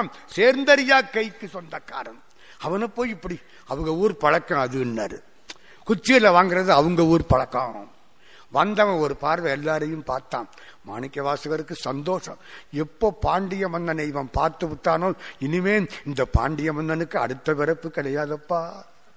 மதுரையார் மன்னன் மறுபிறப்பு ஓட மறித்திடுமே. எல்லாம் திருவாசக வார்த்தை. நான் ஒரு பாட்டு வாசுப மாணிக்கம் சொல்லி பாடம் பண்ண பாட்டு வேற எங்க போய் சொல்றது? திருவாசகம் கேட்கறதுக்கு ஆள் இருக்குன்னா அது கோயம்புத்தூர்ல இருக்கும். திருவாசகம் மாணிக்க வாசகருக்கு ஒரு கோயில் கட்டி அவருடைய சிலையை யசோதா அம்மையார் அவர்கள் நிறுவி இருக்கிறார்கள். இந்த கோயம்புத்தூருக்கு வந்தால் கும்பிட வேண்டிய ஒரு சேத்திரம். நான் பின்னால வர்றேன். மற்றதுக்கு வந்தவர் போயிட்டார் சிவபெருமான். ராத்திரி இருந்த குதிரைகள்லாம் நரியா மாறி மிச்சஞ்சொச்ச இருந்ததையும் கொன்று தின்று விட்டு ஓடிவிட்டன. ராஜாவுக்கு கோபம் வந்தது. வைகை ஆற்று மண்ணில் நிறுத்தி அடியின்ட்டான். அப்ப என்ன புரியுது? வைகை ஆத்துல அப்பவும் மண்ணு தான் ஓடி இருக்குன்னு புரியுது. எப்ப சாறு வெள்ளம் ஓடுனுச்சு? வைகை ஆறு கடல்ல கலக்காது, காவேரி கடல்ல கலக்கும், வைகை கடல்ல கலக்காது. ஏன்? ஒருத்தருக்கு கேட்டேன், தண்ணி இருந்தால கலக்கிறதுக்கு. அப்படி இல்லை, தண்ணி இருந்தா கூட ராமநாதபுரத்திலே ராஜசிங்கமங்கலம் கண்மாயில சேர்ந்து நின்றும், அதுக்கு மேல போகாது சார். முகவையின் அதுக்கு பேரு. எதுக்கு? ராமநாதபுரம் சீமைக்கு முகத்தல் தண்ணி அப்படி போயிட்டு திரும்பி வந்துருமா. ஏன் அப்படி?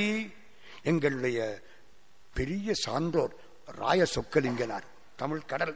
அவர் சொன்னார், வைகையாறு சிவபெருமானுக்கு சொந்தம், சிவபக்தி உள்ளது, சிவனுக்கு நஞ்சு கொடுத்த கடலோடு சேரக்கூடாது என்று சேரவில்லை. இது எங்கையா இருக்குன்னு பழைய தமிழ் பாட்டில் இருக்குன்னார். அவர் சொல்லி பாடம் பண்ண பாட்டு நாற்பது வருஷம் ஆச்சு. நாரியிட பாகருக்கு நஞ்சளித்த பாவி என்று. நாரின்னா பொண்ணு. நாரி இட பாகர் யாரு? சிவபெருமான். மனைவிக்கு இடம் கொடுத்தவர் சிவபெருமான். புரியுதா உங்களுக்கு? மனைவிக்கு இடம் கொடுத்தவர் சிவபெருமான். நாரியிட பாகருக்கு நஞ்சடித்த பாவி என்று வாரியிடம் புகுதா வைகையே, வாரி இடத்தும் வலத்தும் இருபுறத்தும் பாய்ந்து நடத்தும் தமிழ்பாண்டி நாடு அப்படின்னு. அந்த வைகை வைகையாத்து மண்ணில் நிறுத்தி அடின்ட்டான். அடி சபையான அடி. நேற்றுக்கு மந்திரி, இன்னைக்கு அடி. அதானுங்க கடவுள் திருவுள்ளம். ரெண்டுலையும் மனசு ஒன்னாத்தான் இருக்கு. அதாவது மந்திரியா இருந்த பொழுது ஆட்டங்கட்டவும் இல்லை, அடி வாங்குற பொழுது கவலைப்படவும் இல்லை. எல்லாம் அவன் கொடுத்தது. நினைத்ததெப்படி அப்படி அருளுதல் நீதம், அடித்தாலும் நீயே அணைத்தாலும் நீயே, பிடித்தேன் உன் பொற்பாத பேரு. பாரொடு விண்ணாய் பரந்த எம்பரனே பற்று நான் மற்றிலேன் கண்டாய். அப்பா, எனக்கு எல்லாம் நீதான், உன்பற்றொழிய ஒரு பற்றும் கிடையாது. சீரொடு பொலிவாய் சிவபுரத்தரசேன் திருப்பெருந்துறை உரை சிவனே ஆரொடு நோகேன் ஆர்க்கெடுத்துரைக்கேன். ஆண்ட நீ அருள் இல்லையானால் ஆட்கொண்ட நீ இப்பொழுது போய்விட்டால் நான் யார்கிட்ட போய் சொல்றது? வார்கடல் உலகில் வாழ்கிறேன் கண்டாய் வருக என்று அருள் புரியாயேன். எம்பெருமானை என்னை எப்படியாவது அழைத்துக் கொண்டு செல். அழுதார் அரட்டினார். அந்த ஓரத்தில் ஒரு கிளவி உட்கார்ந்திருக்கிறான். அவளுக்கு வந்தின்னு பேரு. மாணிக்க வாசகரால் பாடப்பட்டவள் வந்தி. சும்மா இல்ல. மாணிக்க வாசகருடைய நாக்கு கண்ணப்பற பாடும், பெருமானை பாடும், வந்திய பாடிட்டு. வைகை ஆத்திலே வெள்ளம் வந்தது. வெள்ளத்துக்கு எல்லாரும் அடைக்கணும். ஆளாளுக்கு ஒவ்வொரு பகுதி. வந்து கிழவியின் பகுதி அடைக்க ஆள் கிடையாது. சொக்கலிங்க பெருமானை நோக்கி கும்பிட்டாள். எம்பெருமானே, எனக்கு துணையாயிருக்க வேண்டும். பக்க துணை இருப்பான் சொக்கலிங்க பெருமான். அங்கிருந்து ஒரு கூடைய தலையில கவுத்துக்கிட்டு வந்தார். கூட சந்தோஷப்பட்டது. ஏன்? அடியும் முடியும் காண மாட்டாமல் பிரம்மாவும் திருமாலும் தோற்று போனார்கள். இப்பொழுது கூடைய தலையில வச்சதுனாலே நான் பெருமானுடைய திருமுடியை பார்த்து விட்டேன் என்று அந்த கூடைக்கு சந்தோஷம் வந்துச்சு. தலையில வச்சார். வந்து நிற்கிறார். கூலி கொடுத்தனை வேலை கொள்வார் உண்டோ? வேடிக்கை பார்த்தீங்களா? வேலையை வாங்கிக்கிட்டு கூலி கொடுக்கப்படாதான். கூலியை கொடுத்துட்டு தான் வேலையை வாங்கணுமாம். Advance payment, prepaid. இந்த காமர்ஸ் படித்த பாவம் விடமாட்டம். நான் என்ன பண்ணுவேன்? நாற்பத்தி ரெண்டு வருஷம் காமர்ஸுக்கு வாழ்க்கப்பட்டனா அது விடமாட்டேங்குது. வேற ஒன்றும் கிடையாது. முன்னால கொடு. கூலி கொடுத்தனை வேலை கொள்வாருண்டோ? என்ன கூலி? அன்பு கூலி கொடுத்தா அவன் உங்க வீட்டில் வேலை செய்ய காத்துக்கிட்டு இருக்கிறான். நமக்கு தான் புரிய மாட்டேங்குது. தொழுது வழிபடும் அடியன் காவல்கார பெருமாளே என்றார் நம்முடைய அருணகிரிநாத சுவாமி. தொழுது வழிபட்டால் உங்க வீட்டு காவலுக்கு வந்து நிற்கிறானா? கூலி கொடுத்தனை வேலை கொள்வார் உண்டோ? வந்து கிளவி பார்த்தா, அப்பா இங்க வா, என் பங்க கொஞ்சம் அடைச்சு கொடுக்கறியா? பாட்டி, என்ன கூலி கொடுப்ப? அப்பா, இந்த புட்டு தான்ப்பா இருக்கு. வேற பாட்டி ஒன்னு செய், நான் எல்லாருக்கும் வாழ வைக்கிறவன், வேற யாருங்க அவனை விட்டா வாழ வைக்கிறதுக்கு? அதனால ஒன்னு செய் பாட்டி, உதிராத பிட்டையெல்லாம் வித்துவிடு, உதிர்ந்த பிட்டை எனக்கு கொடு. சரி, அக்ரீட், ஒப்புக்கொள்ளப்பட்டது. எடுத்தா எல்லா புட்டும் உதிர்ந்து போச்சு. புட்டுக்கு தெரியுது, உதிராம இருந்தா எவன் வயிற்றுலையோ சேருவான், உதிர்ந்தால் சிவன் வயிற்றில் சேரலாம். புட்டுக்கு தெரியுது, நமக்குத்தான் தெரிய மாட்டேங்குது. எப்ப தெரிய போகுதோ தெரியல. புட்டு புதிர்ந்து போச்சு சார். எடுத்து வாயில வச்சான். அவன் சாப்பிட்டு எந்த காலம் ஆச்சு? நம்ம கொடுத்தமா? சதுர்த்தி அன்னைக்கு கூட இருபத்தி நாலு பலகாரத்தை வச்சு பிள்ளையார முன்னால வச்சு இந்த மூடிய லேச திறந்துட்டு கப்புன்னு மூடிடுவோம்.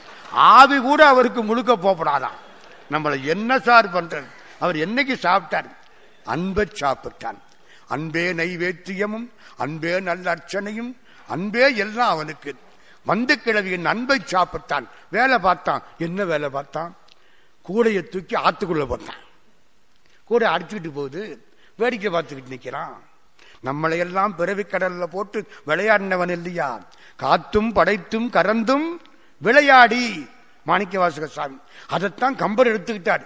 உலகம் யாவையும் தாமுள வாக்கலும் நிலைபெறுத்தலும் நீக்கலும் நீங்களா அழகிலா விளையாட்டுடையார்னார் மாணிக்க வாசகர். விளையாடினதை பின்னாலே வந்த கம்பர் விளையாடின்னு எடுத்துக்கிட்டதை விளையாட்டுடையார்னு மாத்தினார். விளையாடுறான், ஒன்றும் செய்யல, எந்த சாதனையும் இல்லை, எல்லாருக்கும் கோபம் வந்தது. பாண்டியராஜாவுக்கு சொல்லிவிட்டார்கள். ராஜா வந்து பார்த்தா இந்த ஆளு செய்கிறது பூரா தப்பு, ஒன்றும் செய்யாமல் சும்மா இருக்கிறான், படுக்கிறான், எந்திரிக்கிறான், ஒரு கிழவியை ஏமாற்றி புட்டு வாங்கி சாப்பிட்டான், கூலியை வாங்கிக்கிட்டு வேலை பார்க்காம இருக்கிறான் அடின்ட்டார் அவர். ஒரு அடி முதுகில் விழுந்தது, எல்லாரும் முதுகிலையும் விழுந்தது. அவ்வளவுதான், கரை ஒழுங்காயிற்று, வெள்ளம் வடிந்தது, கூலியால் மறைந்து விட்டார். எனக்கு ஒரு சந்தேகம், நமக்குத்தான் சந்தேகமா தான் இருக்கு. என்ன சந்தேகம்? அடித்த பொழுது எல்லாரும் முதுகிலையும் அடி விழுந்ததா இல்லையா? ஆமா விழுந்தது. அவர் புட்டு வாங்கி சாப்பிட்டார்ல, எல்லாரும் வாயிலையும் புட்டு விழுந்ததா? என்னங்க சார் நியாயம்? யோசிங்க. புட்டு ரொம்ப இனிப்பா இருக்கு, நம்ம கிருஷ்ணா ஸ்வீட் மைசூர் பாக்கு மாதிரி. புட்டு சாப்பிட்டது எங்களுக்கு வேண்டாமோ? என்ன அநியாயமா இருக்கு? புட்டு மட்டும் உங்களுக்கும் அடியில் எங்களுக்கு பங்கா? ஏயா சிவபெருமானன், இது என்னையா நியாயம்? கேட்கிறோமா இல்லையா? மாணிக்க வாசகர் சாமி பதில் சொன்னார். அவன் பெரிய எத்தண்டான்னார். எத்தன்னா என்ன தெரியுமா? ஏமாத்துக்காரன்னு அர்த்தம். எல்லா உயிருமாய் தடைத்து பிழைத்து அவை அல்லையாய் நிற்கும் எத்தனே உன்னை சிக்கன பிடித்தேன் எங்கெழுந்தருளுவதினியே. இப்படி சொன்னா புரியாது. நான் அர்த்தம் முதல் என்று சொல்றேன். ஏன் அப்படி நமக்கு வாயில புட்டு படலை? எம்பெருமான் உள்ளேயும் இருக்கிறான், வெளியிலும் இருக்கிறான்.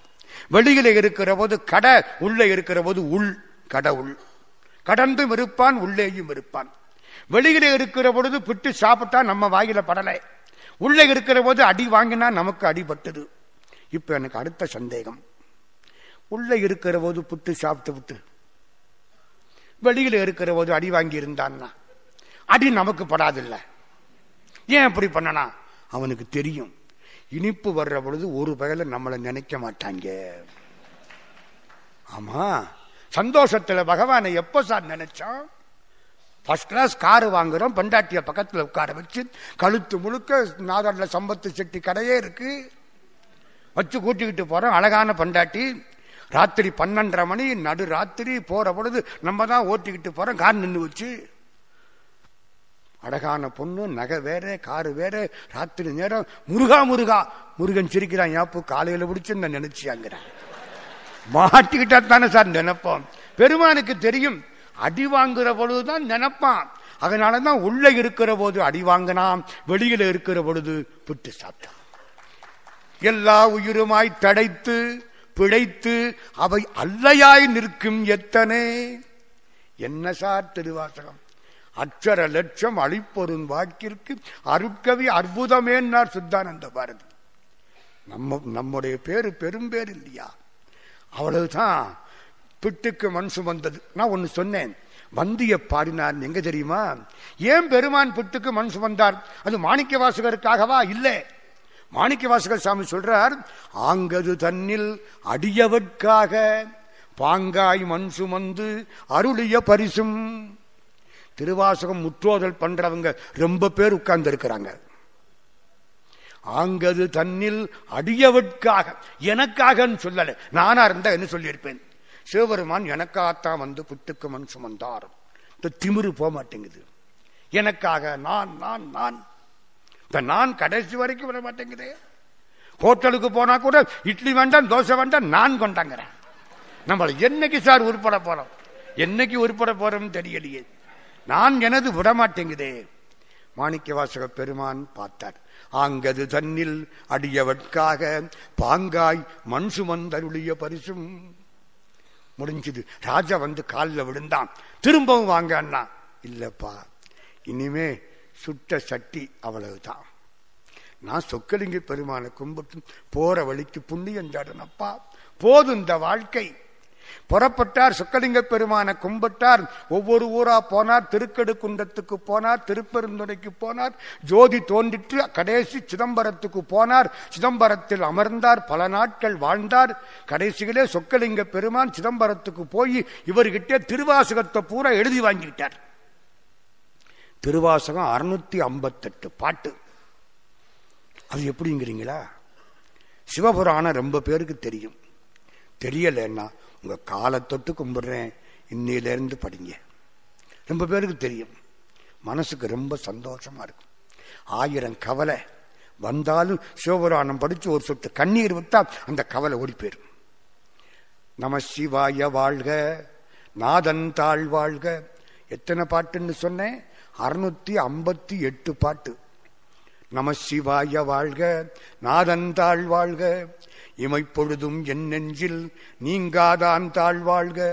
கோகடி ஆண்ட குருமனிதன் தாழ்வாழ்க. ஆகமம் ஆகி நின்று அன்னிப்பான் தாழ்வாழ்க. ஏகன் அநேகன் இறைவனடி வாழ்க. ஆறு வாழ்காச்சார். வேகம் கெடுத்தாண்ட வேந்தன் அடி வெல்க. பிறப்பருக்கும் பின்னகந்தன் பெய்கலர்கள் வெல்க.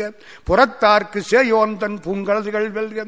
கரங்குவிவார் உள்நகிலும் கோன்கலர்கள் வெல்க. சிறங்குவிவார் ஓங்குவிக்கும் சீரோன்கலல் வெல்க. அஞ்சு வெல்க. ஈசனடி போற்றி, எந்தை அடி போற்றி, தேசனடி போற்றி, சிவன் சேவடி போற்றி, நேயத்தே நின்ற நிமலனடி போற்றி, மாயப்பிறப்பருக்கும் வந்தனடி போற்றி, சீரார் பெருந்தரினம் தேவனடி போற்றி, ஆராத இன்பம் அருள்மலை போற்றி. எட்டு போற்றி. ஆறு வாழ்க, அஞ்சு வெல்க, எட்டு போற்றி. ஆறு அஞ்சு எட்டு மொத்தம் அறுநூத்தி ஐம்பத்தெட்டு பாட்டு. திருவாசகம் என்பதற்கு சிவபுராணத்திலே ஒரு அடையாளம் காட்டினார் மாணிக்க வாசகர் சுவாமி. அதான் முன்னுரை. நமசிவாயன்னு ஆரம்பிச்சாரு. ஏன் சார், உனக்கு உபதேசம் பண்றதுக்கு ஆள் கிடைக்கலையா? நான் பண்றேன்யா. ஏன்னா குருநாதன் சாதாரணமா கிடைக்க மாட்டான். மூர்த்தி தலம் தீர்த்தம் முறையாய் தொடங்கினருக்கு ஒரு வார்த்தை சொல்ல சர்க்குருவும் வாய்க்கும் பராபரமே. குருநாதன் கிடைக்க மாட்டான். நான் குருநாதனா இருக்கிறேன். நமசிவாய வாழ்க, வாங்கிக்கோ, உபதேசம் பண்றேன். நாதன் தாழ் வாழ்க. யார் அந்த நாதன்? திருப்பெருந்துறையில் ஆட்கொண்ட ஆத்மநாதன். அதனால்தான் திருப்பெருந்துறையிலே சிவலிங்கம் இருக்காது, ஆவுடை மட்டும் இருக்கும். ஏன்? பெருமான் மதுரைக்கு வந்துட்டார்னு சொல்றாங்க. இல்ல, மனசுக்குள்ள இருக்கவரை எப்படி பார்க்க முடியும்? ஆன்மாவுக்குள்ள இருக்கவனை எப்படி பார்க்க முடியும்? அந்த ஆத்மநாதன் தாழ்வாழ்க. இன்னொன்னு சொல்லவா? சிவபுராணத்துல முப்பத்தி இரண்டாவது வரி. நான் இந்த சிங்கப்பூர்ல இருந்த பொழுது திருவாசகத்துக்கு உரை எழுத சொன்னார்கள். அறுநூத்தி ஐம்பத்தெட்டு பாடலுக்கும் உரை எழுதியிருக்கிறேன். அறுநூத்தி ஐம்பத்தெட்டு பாடலையும் ஓதுவார்கள் பாட, நான் உரை சொல்ல. அதுதான் அந்த சீடி, பதினாறு மணி நேரத்துக்கு ஓடுற சீடி. முழுக்க திருவாசகம். ஒரு இருபத்தி ரெண்டு நாள் என்னை கொண்டு போய் சிறையில போட்டாங்க. சந்தோஷமான சிறை. நானும் மாணிக்க வாசகருமாக இருந்தோம். அப்பத்தான் அது எழுதினது, அப்ப படிச்சது. முப்பத்தி இரண்டாவது வரி சிவபுராணத்தில் என்ன? கேள்வி எல்லாம் கேட்கப்படாது. இந்த வாத்தியாரா பிறந்தாலே கேள்வி கேட்டு பழகி போச்சு. ஆனா பதில் சொல்லாட்டாலும் நாங்களே பதிலும் சொல்லிக்குவோம். வினாவும் நானே விடையும் நானேன்னு. முப்பத்தி இரண்டாவது வரி என்ன தெரியுமா? மெய்யே உன் பொன்னடிகள் கண்டு இன்று வீடு உற்றேன். வீடு உருவேன்னு சொல்றதா, வீடு உற்றேன்னு சொல்றதா? இன்று வீடு உற்றேன், நான் உன் திருவடியில் சேர்ந்து விட்டேன்ங்கிறாரே. சேர்ந்துட்டா எப்படி பாடுவாரு? அப்போ சேர் சேர்வேன் தானே சொல்லணும். மெய்யே உன் பொன்னடிகள் கண்டு இன்று வீடு உற்றேன். முப்பத்தி இரண்டாவது வரி. மாணிக்க வாசக சுவாமிகள் முப்பத்தி இரண்டாவது வயதில் இறைவனோடு இரண்டர கலந்தார். முப்பத்தி இரண்டாவது வரி பாருங்கம்மா. மெய்யே உன் பொன்னடிகள் கண்டு இன்று வீடு உற்றேன். உய்ய என் உள்ளத்துள் ஓங்காரமாய் நின்ற மெய்யா விமலா விடைப்பாகா வேதங்கள் ஐயா என ஓங்கி ஆழ்ந்தகந்த நுண்ணியனே. டார்வின் கூட மனிதனோட நிறுத்தி விட்டாரு. எதுல இருந்தோ நம்ம பிறந்தோம்னு சொல்றாரு, நமக்கு நல்லாவே தெரியும். மனிதன் வரைக்கும் கொண்டாந்து நிறுத்தி விட்டாரு. மாணிக்க வாசகர் சுவாமி அதுக்கு மேல போனாரு. பெரிய சயின்டிஸ்ட் சார். அறிவியல்னு ஒரு நாள் முழுக்க பேசலாம். திருவாசகத்தில் அறிவியல். புல்லாகி பூடாய் புடுவாய் மரமாகி பல்விருகமாகி பறவையாய் பாம்பாகி கல்லாய் மனிதராய். அதுக்கு மேல பல்விருகமாகி பறவையாய் பாம்பாகி கல்லாய் மனிதராய் பேயாய் கணங்களாய் வல்லசுரராகி முனிவராய் தேவராய் செல்லான் என்ற இத்தாவர சங்கமத்துள் எல்லா பிறப்பும் பிறந்தளித்தேன் எம்பெருமான். உலகத்தில் சிறந்தது எது சார்? தாய். மட்டமானது எது? நாய். சரிதானே? மாத்திரப்படாது. உலகத்திலே சிறப்பு தாய் தானே, அவளை விட சிறப்பு உண்டா? கடவுள் எல்லா இடத்திலும் தான் இருக்க வேண்டும் என்று தாயை படைத்தான். அவளுக்கு மிஞ்சி யாரு உண்டு? மட்டமானது இந்த நாய், ஏன் தெரியுமில்ல, சிறுநீர் கடித்து எல்லை போட்டுக்கிட்டு அதுக்குள்ள வேற நாய் வந்தா கத்திக்கிட்டு இருக்கும்.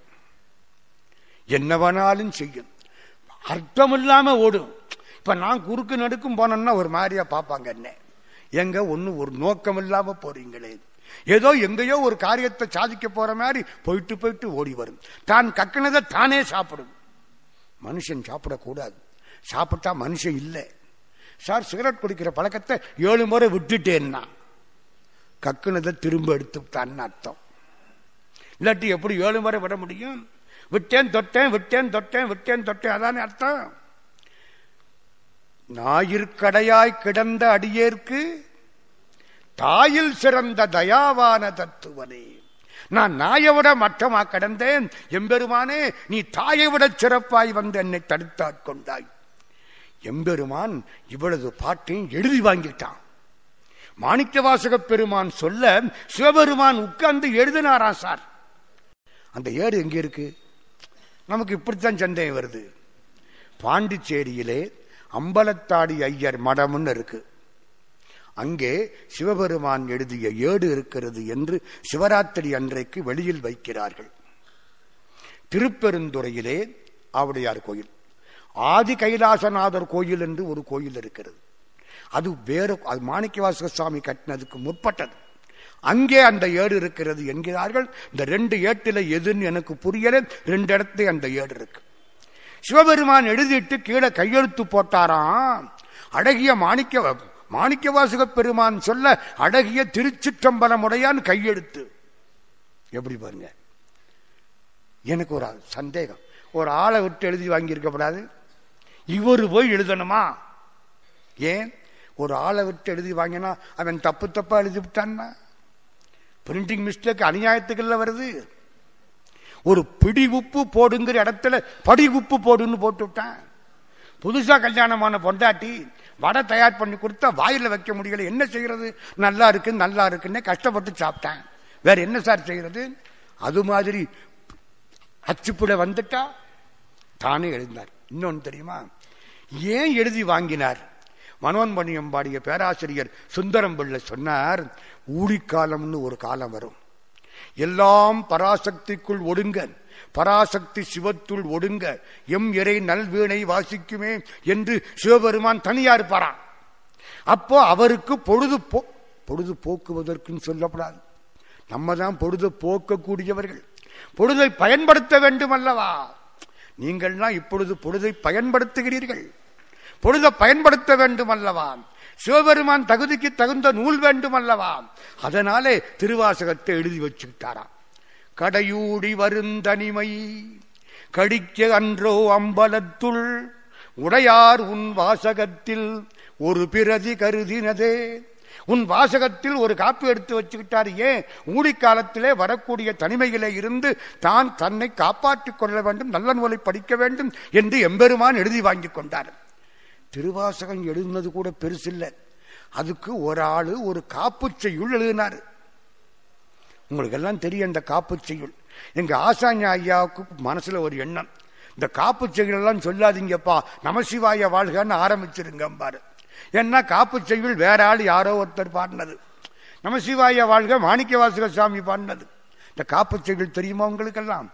தொல்லை இரும்பிரவி சூழும் தலை நீக்கி அல்லல் அழுத்தானந்தமாக்கியதே எல்லை மறுவா நெறியளிக்கும் வாத ஊரெங்கோன் திருவாசகம் என்னும் தேன். இந்த பாட்டுக்கு பின்னால ஒரு கதை இருக்கு. காரைக்குடியை சேர்ந்த செட்டியார் ரங்கூன்ல இருந்தார் ஆயிரத்தி தொள்ளாயிரத்தி நாற்பத்தி மூணுல ஆயிரத்தி தொள்ளாயிரத்தி நாற்பத்தி மூணு முக்கியமான வருஷம். ஏன் தெரியுமா, தேவகோட்டையிலே ஒரு புண்ணியவான் இந்த அறுநூத்தி ஐம்பத்தி எட்டு திருவாசகத்தையும் வெள்ளி ஏட்டில் எழுதி, கொஞ்சம் யோசிச்சு பாருங்க, நம்ம ஏடு பார்க்கிறோம் இல்ல, வெள்ளி ஏடு அறுநூத்தி ஐம்பத்தி எட்டு பாட்டும் பிழை இல்லாமல் வெள்ளி ஏட்டில் எழுதி தங்க முலாம் பூசி ஒரு நட்டும் போல்ட்டும் போட்டு வச்சு பூஜைகளை வச்சார். ஆயிரத்தி தொள்ளாயிரத்தி நாற்பத்தி மூணு தேவகோட்டையை சேர்ந்த திண்ணப்ப செட்டியார்னு பேர் அவருக்கு. ஆயிரத்தி தொள்ளாயிரத்தி நாற்பத்தி மூணுல ஆயிரத்தி தொள்ளாயிரத்தி நாற்பத்தி மூணுக்கு இது ஒரு பெருமை. திருவாசகம் சிவபெருமானுக்கு சமானம். சிவபெருமானை வைத்து வழிபாடு செய்வது போலே திருவாசகத்தை வைத்து வழிபாடு செய்ய வேண்டும். அந்த நாற்பத்தி மூணுல இவர் ரங்கூன்ல இருக்கிறார், நமக்கு வேண்டிய ஒரு ஆள். நாற்பத்தி மூணுக்கு இன்னொரு பெருமை தெரியுமோ? நாம் பிறந்த வருஷம் நாற்பத்தி மூணு. நாம் மறக்க முடியுமா? அதனால இப்ப எத்தனை வருஷம் ஆச்சுன்னு கணக்கு பண்ணிடாது. அது ஏழு எட்டு கழுத வயசு ஆகி போச்சு, ஒன்னும் சாதிக்காம. அந்த செட்டியார் கடைசி கப்பலுக்கு புறப்பட்டு ஓடி வரார் இந்தியாவுக்கு. இந்திய தேசிய இராணுவத்துக்காரர்கள் ரங்கூனை பிடித்து விட்டார்கள். இவரை சோதித்தார்கள், பிடிச்சு உள்ள வச்சுட்டாங்க. ஜப்பான்காரர்களுடைய ஆட்சி, ஜெயிலில் போட்டாச்சு. திருநீறு பூசி ருத்ராட்சம் வச்சு சிவசிவா சிவசிவான்றார், பிடிச்சு உள்ள போட்டாச்சு. நாளானைக்கு கப்பல் கப்பலுக்கு போகணும். இந்திய தேசிய இராணுவத்துக்காரர் ஒருத்தர் வந்து பார்த்தாரு, என்னையா ஒன்றை பிடிச்சி உள்ளே போட்டாங்கன்னு. நான் என்னங்க பண்ணுறது, என்னமோ உள்ளே போட்டாங்க, அவங்க மொழி எனக்கு புரியலை, என் மொழி அவங்களுக்கு புரியலை. அப்படியா, நான் போய் கேட்குறேன். போய் கேட்டார். அவர்கள் சொன்னார்கள், இந்த செட்டியார் ரங்கூனில் இருந்து பிரிட்டிஷ்காரர்களுடைய ஆட்சிக்கு உட்பட்ட இந்தியாவுக்கு உளவு கொண்டு போகிறார். நான் டேய், உளவு உளவாளி இல்லைப்பா, அந்தாள் பாவம். ஆமாங்க, எப்படி இந்த அருக்கு அவர் பையில இருந்து இந்த புஸ்தகத்தை எடுத்தோம், இந்த புஸ்தகத்தை படிங்க, ரெங்கோன்னு போட்டிருக்கேன். அவன் தமிழ் அறவரையா படிச்சவன், அந்த புத்தகத்துல ரெங்கோன்னு போட்டிருக்கு. என்னையா ரெங்கோனை பத்தி அவர் என்ன இப்ப யாங்கூன் அப்ப ரெங்கோன் எங்க கொண்டா தொல்லை இரும்பிரவி சூழும் தலை நீக்கி அல்லலறுத்தானந்தமாக்கியதே எல்லை மறுவா நெறியடிக்கும் வாதவு ரெங்கோன் திருவாசகம் என்னும் தேன். என்ன அர்த்தம்? தொல்லை இரும்பிரவி சூழும் தலை நீக்கி, எத்தனையோ காலமாய் நமக்கு வந்த வினையாகிற எல்லா கட்டுக்களையும் அகற்றி அல்லல் அறுத்து துன்பத்தை மாற்றி ஆனந்தம் கொடுக்கிறது. எது? எந்த காலத்திலும் எல்லை காண முடியாத பேரின்பம் தருகிறது. எது? எல்லை மறுவா நெறியடிக்கும் வாதவூர் எம் கோன். வாதவூர் எம் கோனுங்கிறத பிரிக்காம சேர்த்துட்டான். வாதவூர் ரெங்கோன்னு செட்டியார் மாட்டிக்கிட்டார். ரெங்கோனை பத்தி உளவு கொண்டு போறாரு. ஐயா, அது திருவாசகம் ஐயா, அதுக்கு முதல்ல உள்ள காப்பு செய்யுள், பாவம் அவரை விடுங்க. ஒரு வழியா பேசி வந்துட்டாரு. யோ, உன்னை விடுதலை பண்ணியாச்சு போன்னாரு. இந்த செட்டியார் கேட்கிறாரு, அந்த புஸ்தகத்தை வாங்கி கொடுங்க, அதானே உன்னை உள்ள வைக்க காரணமா இருந்துச்சு. இல்லைங்க, அந்த புத்தகத்தை கொடுத்தா போவேன், இல்லைன்னா இங்கே செத்து போவேன். ஏன் அப்படி? எங்க தாத்தா காலத்திலிருந்து நாங்க சிவபெருமானா நினைச்சு கும்பிட்டது அந்த திருவாசக புத்தகத்தை. என் உயிரை விட்டுட்டு நான் போவேன், அதை விட்டுட்டு போக மாட்டேன். வாங்கி கொடுத்தாரு. அந்த திருவாசகத்தில் எவ்வளவு ஈடுபாடு இருக்கணும்! ஜி யு போப் ஆயிரத்தி எண்ணூத்தி தொண்ணூத்தி மூணு இந்தியாவுக்கு வந்தார். G U Pope Iyer Thirukkural ஒரு புண்ணிய வாங்கி கொடுத்தார், வாங்கி படிச்சார். திருவாசகத்தை ஒருத்தர் கொடுத்தார், யார் கொடுத்தாரோ தெரியல. எனக்கு திருவாசகம் கொடுத்த பெருமை இன்னைக்கு கிருஷ்ணனை சேரும். போப்புக்கு திருவாசகம் கொடுக்க அப்படி யாரோ ஒருத்தர் வந்திருக்காரு, திருவாசகத்தை கொடுத்தார். ஜி யு போப்பையர் திருவாசகத்தை வாங்கி படிச்சார்.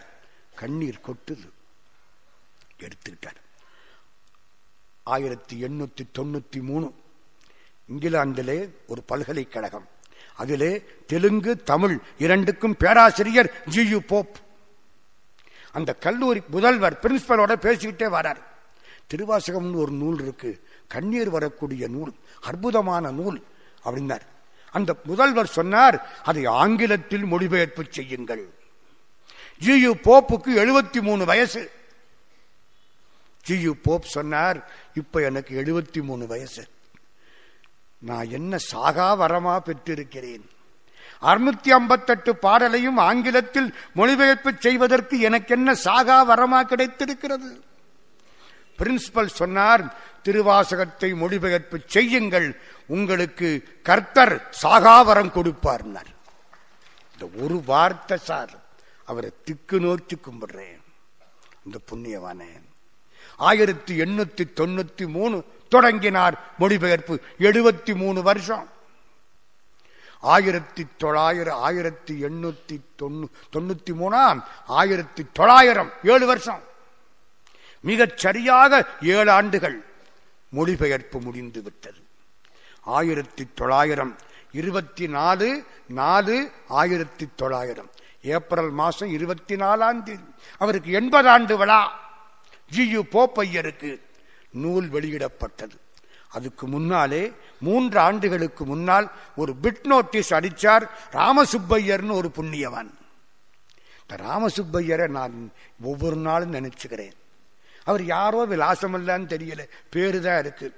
ராமசுப்பையர் ஒரு பிட் நோட்டீஸ் அடித்தார், என்ன தெரியுமா, திருவாசகத்துக்கு ஜி யு போப் ஆங்கில மொழிபெயர்ப்பு செய்திருக்கிறார், ஐநூறு பிரதிகள் ஐயாயிரம் ரூபாய், ஒரு காப்பி பத்து ரூபா, ஐநூறு பிரதிகள் ஐயாயிரம் ரூபாய், எல்லோரும் வாங்க வேண்டும். தமிழ்நாடு முழுக்க அனுப்பினார். அண்ணாமலை செட்டியார்னு ஒருத்தர், அவர் யாருன்னு விலாசம் தெரியல, உடனே ஐயாயிரம் ரூபாய் அனுப்பிச்சார். இதெல்லாம் எங்கே இருக்கு? ரோஜா முத்தையா லைப்ரரியில இதுக்கான கடிதங்கள் பூரா இருக்கு. எவ்வளவு ஈடுபாடு அந்த ராமசுப்பையருக்கு பாருங்க. ஆயிரத்தி தொள்ளாயிரத்திலே மொழிபெயர்ப்பு வெளிவந்தது. ரெண்டு வருஷம் ஆச்சு. ஜி யு போப்பை குற்றவாளி கூண்டில் நிறுத்திவிட்டார்கள் இங்கிலாந்திலே உள்ள பெருமக்கள். ஏன்? சர்ச்சு எல்லா சாமியார்களும் உட்கார்ந்து இருக்கிறாங்க. இவர் போனது கிறிஸ்தவ மதத்தை பரப்புவதற்கு. செய்த செயல் திருவாசகத்தை மொழிபெயர்ப்பு செய்து இந்து மதத்தை பரப்பிவிட்டார். பொல்லாத தப்பு இல்லையா? பனிஷ்மெண்ட், குற்றம். மேல உள்ள பெரிய சாமியார் கேட்டுக்கிட்டே இருந்தார், அந்த மொழிபெயர்ப்பு உங்கள்கிட்ட இருக்கா ஃபாதர்? எடுத்து கொடுத்தார். நான் படிக்கிறேன், அடுத்த வாரம் தீர்ப்பு சொல்றேன்ட்டு போயிட்டார். அடுத்த வாரம் அதே மாதிரி எல்லாரும் வந்து உட்கார்ந்து இருக்கிறாங்க. ஜி யு போப்புக்கு இன்னைக்கு தண்டனை கிடைக்க போகுது, எல்லாம் காத்து கிடக்கிறான். அடுத்த ஆள் கஷ்டப்பட்டா பார்க்கறது நமக்கு சந்தோஷம். நம்ம வீட்டில் கரண்டு போனா என்ன செய்யறோம் தெரியுமில்ல? டேய், வைத்த வீட்டில் இருக்கா? இல்லை. அடுத்த வீட்டில் இருக்கா? இல்லை. மூணாவது வீட்டில் இருக்கா? இல்லை. தெருவில் இருக்கா? இல்லை. அப்பாடா சந்தோஷம். யாம் பெற்ற துன்பம் பெருகை இவ்வையகம். நம்மளை எந்த காலத்தை நம்ம உருப்பட போறோமோ தெரியல. ஜி யு போப்புக்கு இன்னைக்கு தண்டனை. இந்த பெரிய சாமியார் எந்திரிச்சார். ஐயா கிருஷ்ணன் ஒரு பொன்னாடை போர்த்தினாரு பாருங்க, அப்படி ஒரு பொன்னாடையை கொண்டு அவருக்கு போர்த்தி காலில் விழுந்தார். நீ தாண்டா true Christian, you are the true Christian. ஏன் தெரியுமா, இந்த மொழிபெயர்ப்ப படிச்சே எனக்கே பேசாம சைவத்தில் போய் சேர்ந்துடலாமான் இருக்கு. நீ மூல நூலையே படிச்சு விட்டு திரும்பியும் வந்திருக்கிறீங்க ஐயா, you are the true Christian. அந்தாலும் என்ன சார் திருவாசகம்? நம்ம கடிதாசி எழுதுற பொழுது ஜி யு போப் திருவாசகத்தை எழுதுவாராம். இப்ப கடிதாசி எழுதுற பழக்கமே போயிடுச்சு. முந்தையெல்லாம் கடிதங்கள் எவ்வளவு, காந்தியடிகளுடைய கடிதங்கள், நேருவின் கடிதங்கள், டாக்டர் அழகப்ப செட்டியார் கடிதங்கள், பேரிலக்கியங்கள். இப்ப ஆளாளுக்கு கையில ஒண்ணு வச்சுக்கிட்டு தெரியும், தெரியுதுல்ல? வீடு வரை லேண்ட்லைன், வீதி வரை ஹேண்ட்போன், காடு வரை செல்லு, கடைசி வரை பில்லு. நான் ஒருத்தன் ஆளுக்கு ரெண்டு செல்லு சார். நம்ம என் எவ்வளவு அநியாயம் பாருங்க. போச்சே, கடிதாசியே எழுதலையே.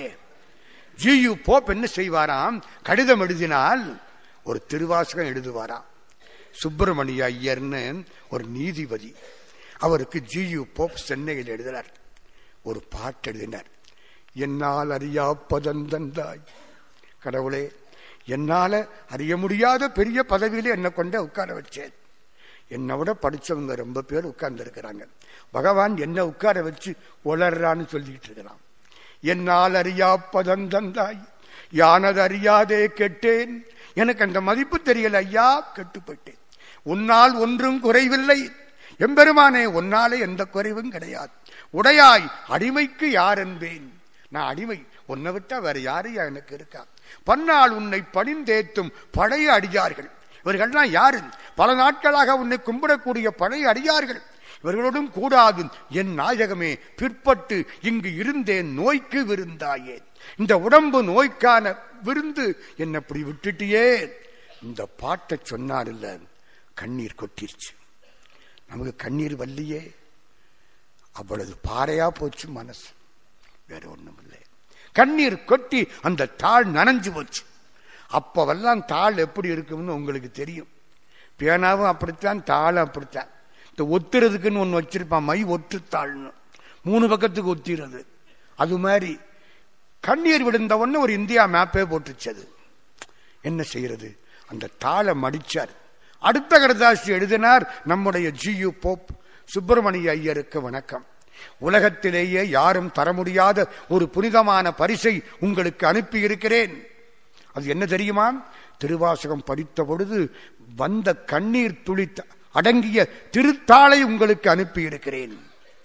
திருவாசகம் எவ்வளவு புனிதமானதோ, திருவாசகம் படித்த பொழுது வந்த கண்ணீரும் புனிதமானது. அனுப்பியிருக்கிறேன். நம்மாழ்வார் எழுதுவார், கண்ணநீர் கைகளால் இறைக்கும்.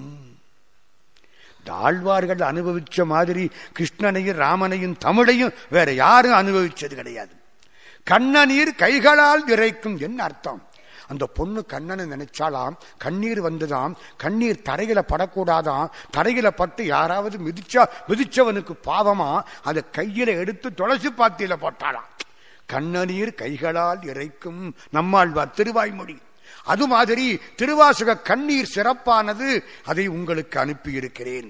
சுப்பிரமணிய ஐயர் பதில் போட்டார், அதை என்னுடைய வழிபாட்டறையில் வைத்து கும்பிட்டு கொண்டிருக்கிறேன். என்ன சார், நம்ம எங்கே? இந்த தாமரைப்பூவுக்கு கீழே நூறு தவளை தெரியும், அதுகளுக்கு தாமரத்தேன் தெரியாது. எங்கிருந்தோ வந்த வண்டு தாமரத்தேனை குடிச்சிட்டு போயிடும். நீங்க தப்பா எடுத்துக்கப்படாது. நம்மெல்லாம் தவளை, ஜி யு போப் வண்டு. எங்கிருந்தோ பிறந்தவர் இங்கே வந்து திருவாசகத்தை படித்து எவ்வளவு சாதனைகள். தமிழ்கலர் ராயசோ ஐயா அவர்கள், அவர் ஒரு பாட்டு, அதான் நீங்க கொடுத்த தலைப்பு. தலைப்பை விட்டுட்டு போகக்கூடாது, இல்லை, முக்கியமாக ஒரு தலைப்பு கொடுத்திருக்கு. அறுநூத்தி ஐம்பத்தெட்டு பாட்டில ஒரு தலைப்பை தந்திருக்கிறீர்கள். தலைப்பை விட்டு விட்டு பேசக்கூடாது. மேடை பேச்சாளனும் தலைப்பை விடக்கூடாது, மேஜரான பொண்ணும் தலைப்பை விடக்கூடாது, இல்லையா? தந்தது உந்தன்னை கொண்டது எந்தன்னை சங்கரா ஆர்கொலோ சதுரர் அந்தமொன்றில்லா ஆனந்தம் பெற்றேன் யாது நீ பெற்றதொன்றென்பால் சிந்தையே கோயில் கொண்டயம் பெருமான் திருப்பெருந்துறை உரை சிவனே எந்தையே ஈசா உடலிடம் கொண்டாய் யானிதற்கிலன் ஓர் கைமாறே. என்ன அர்த்தம்?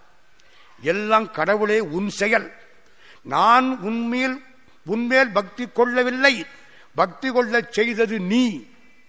உன்னை தந்ததும் நீ, என்னை கொண்டதும் நீ. நான் ஒன்றும் பண்ணல, நான் சாதாரண ஜடம் கிடக்கிறேன். வினையிலே கிடந்தேனை, இந்த வார்த்தையை பார்த்தீங்களா?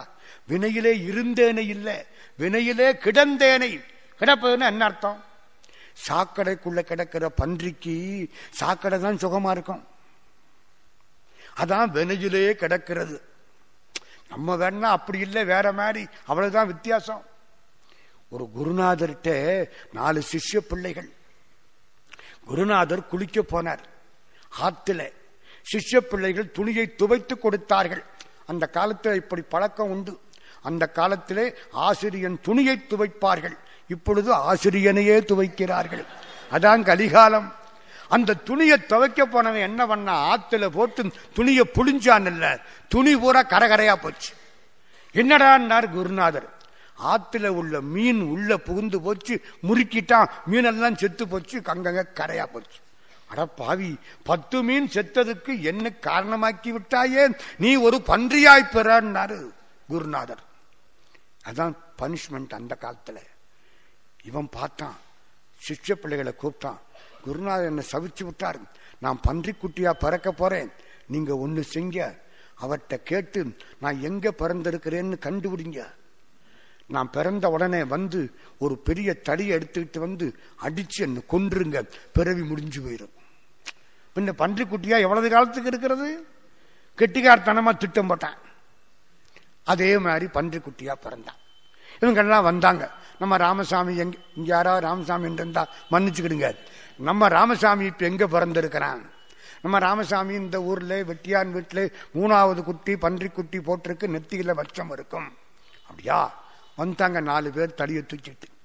கரெக்டாக தெரியும், அந்த பக்கம் தாய் பன்றி, இல்லை அம்மா பன்றி, அந்த பக்கம் அப்பா பன்றி, இந்த பக்கம் ஒரு இருபது முப்பது, கடைசி ஒரு ஓரத்தில் நம்ம ராமசாமி பார்த்தா நெத்தியில மச்சம்.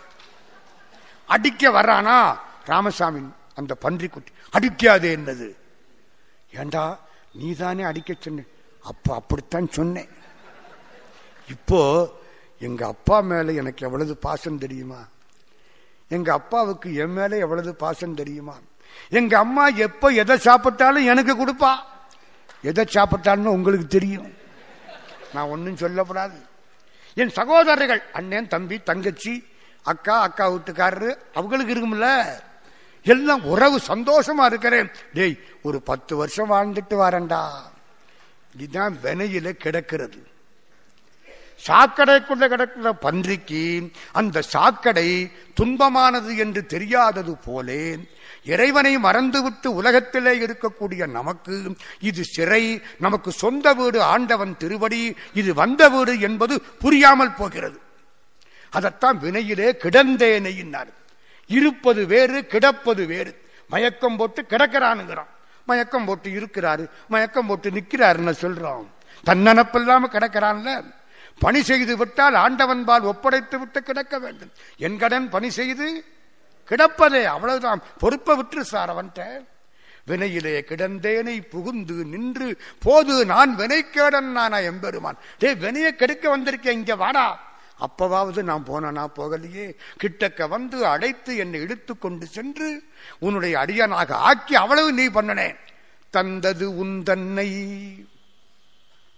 கொண்டது என் தன்னை சங்கரா ஆர்கொலோ சதுரர்.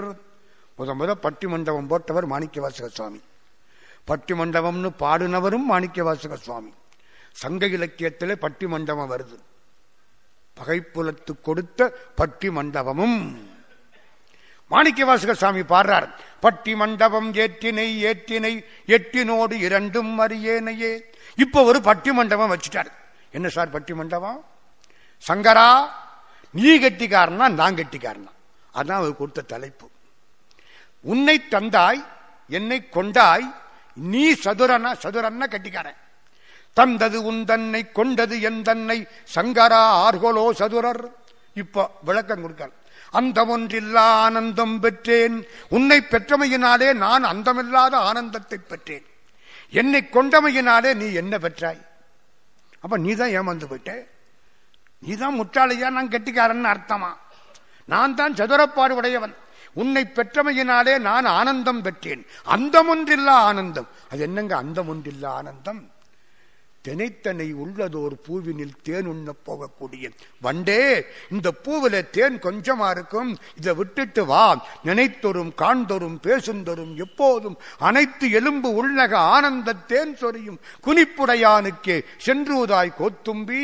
இந்த பெருமான் பார்த்தாலும் நினைத்தாலும் படித்தாலும் படிக்க பக்கம் என்று கேட்டாலும் பரிந்துள் உணர்ந்தாலும் ஈர்த்தாலும் பிடித்தாலும் கட்டி அணைத்தாலும் இத்தனைக்கும் தித்திக்கும் இனித்த சுவை கரும்பு, இங்கே வா, அந்த தேன் உனக்கு வேண்டாம் என்று அழைப்பது போலே அந்த அது மாதிரி இது பெருந்தேன், எல்லாவற்றிலும் சேர்ந்திருக்கக்கூடிய தேன்.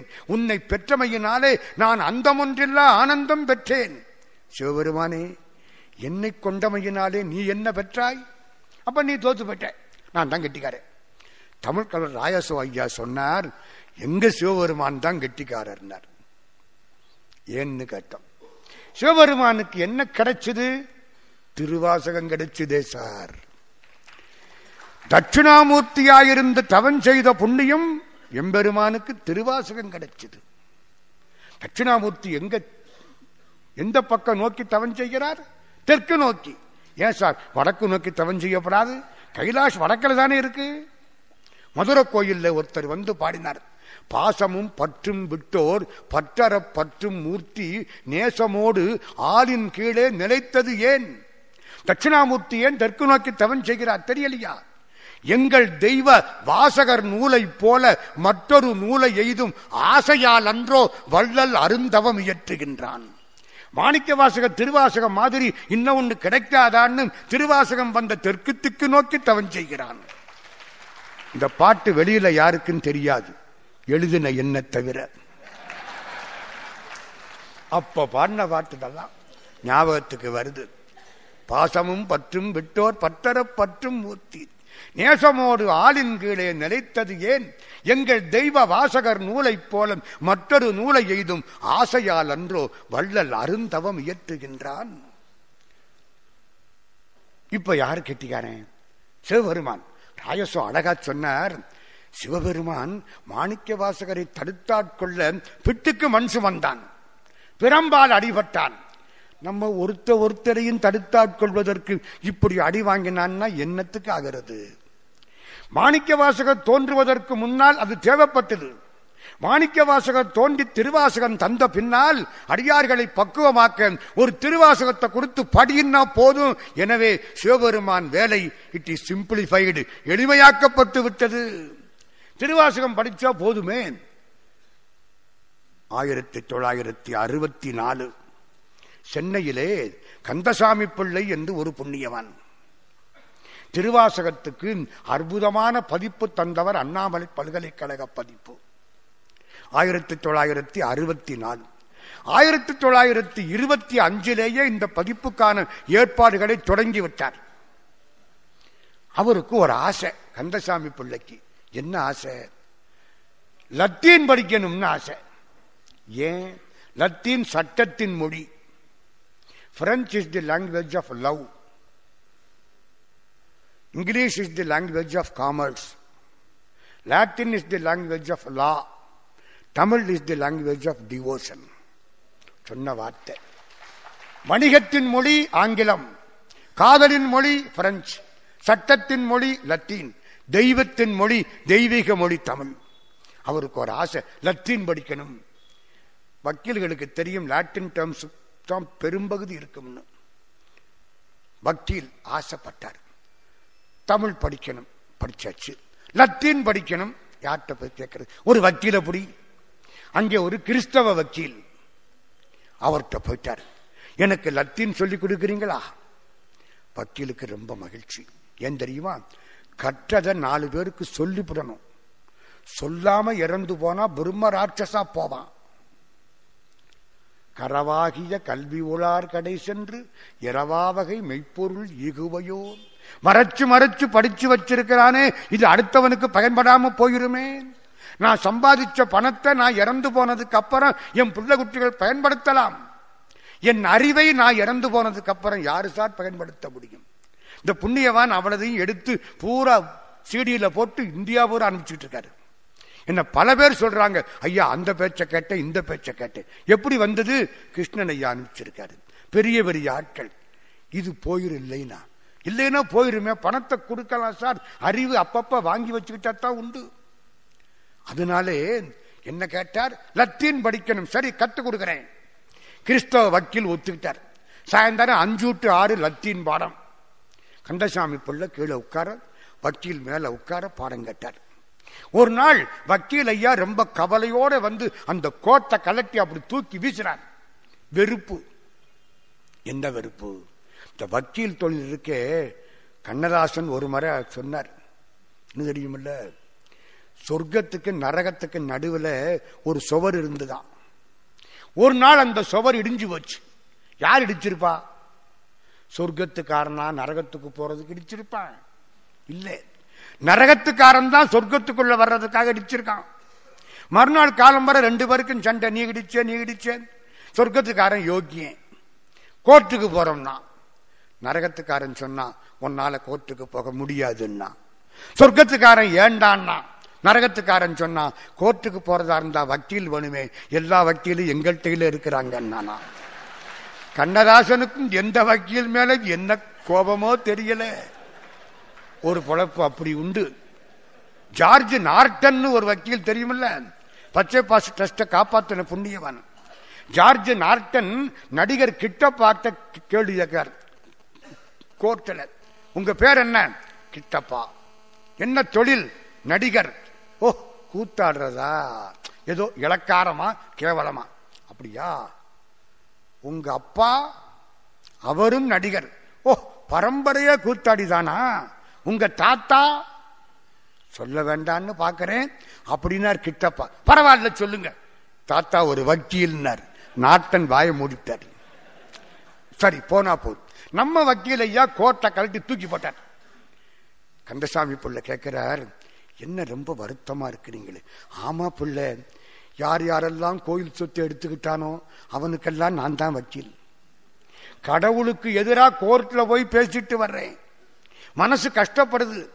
இங்க வந்து கும்பிடுறேன்.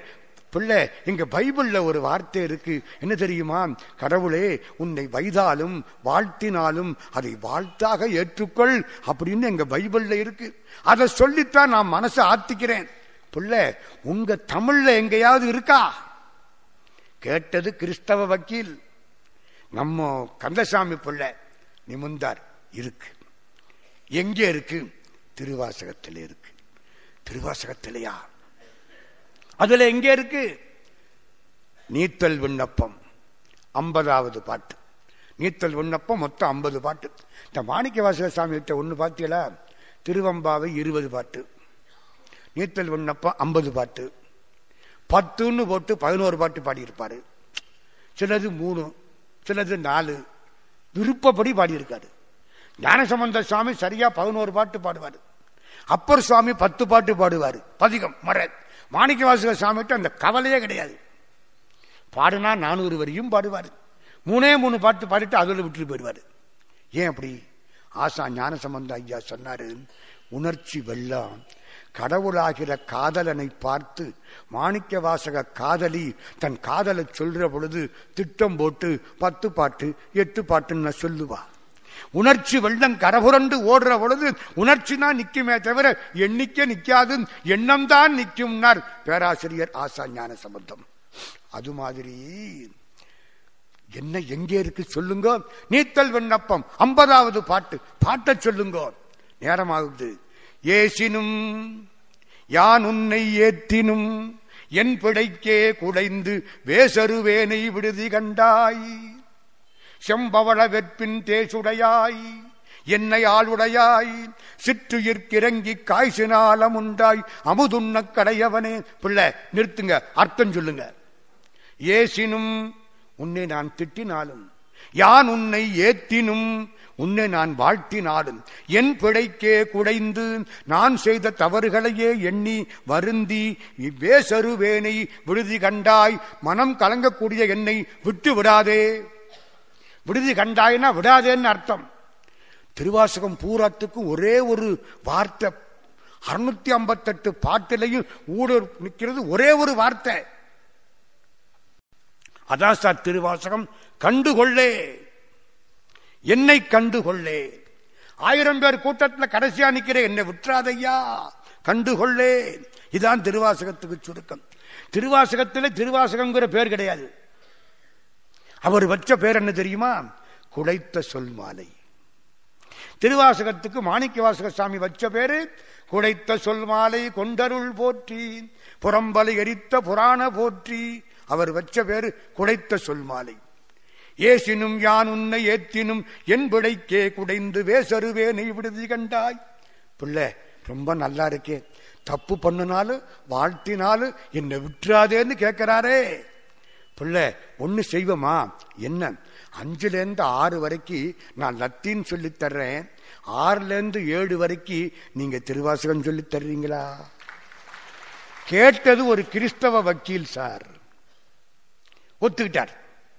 அஞ்சுலேருந்து ஆறு அவர் மேலே இருப்பார், இவர் கீழே இருப்பார். ஆறு டு ஏழு அவர் மேலே போயிருவார், இவர் கீழே உட்கார்ந்துருப்பார். மேலது கீழாய் கீழது மேலாய் பாடம். ஒரு வருஷம் ஒரு நாள் படுத்திருக்கிறார் வக்கீல் ஐயா.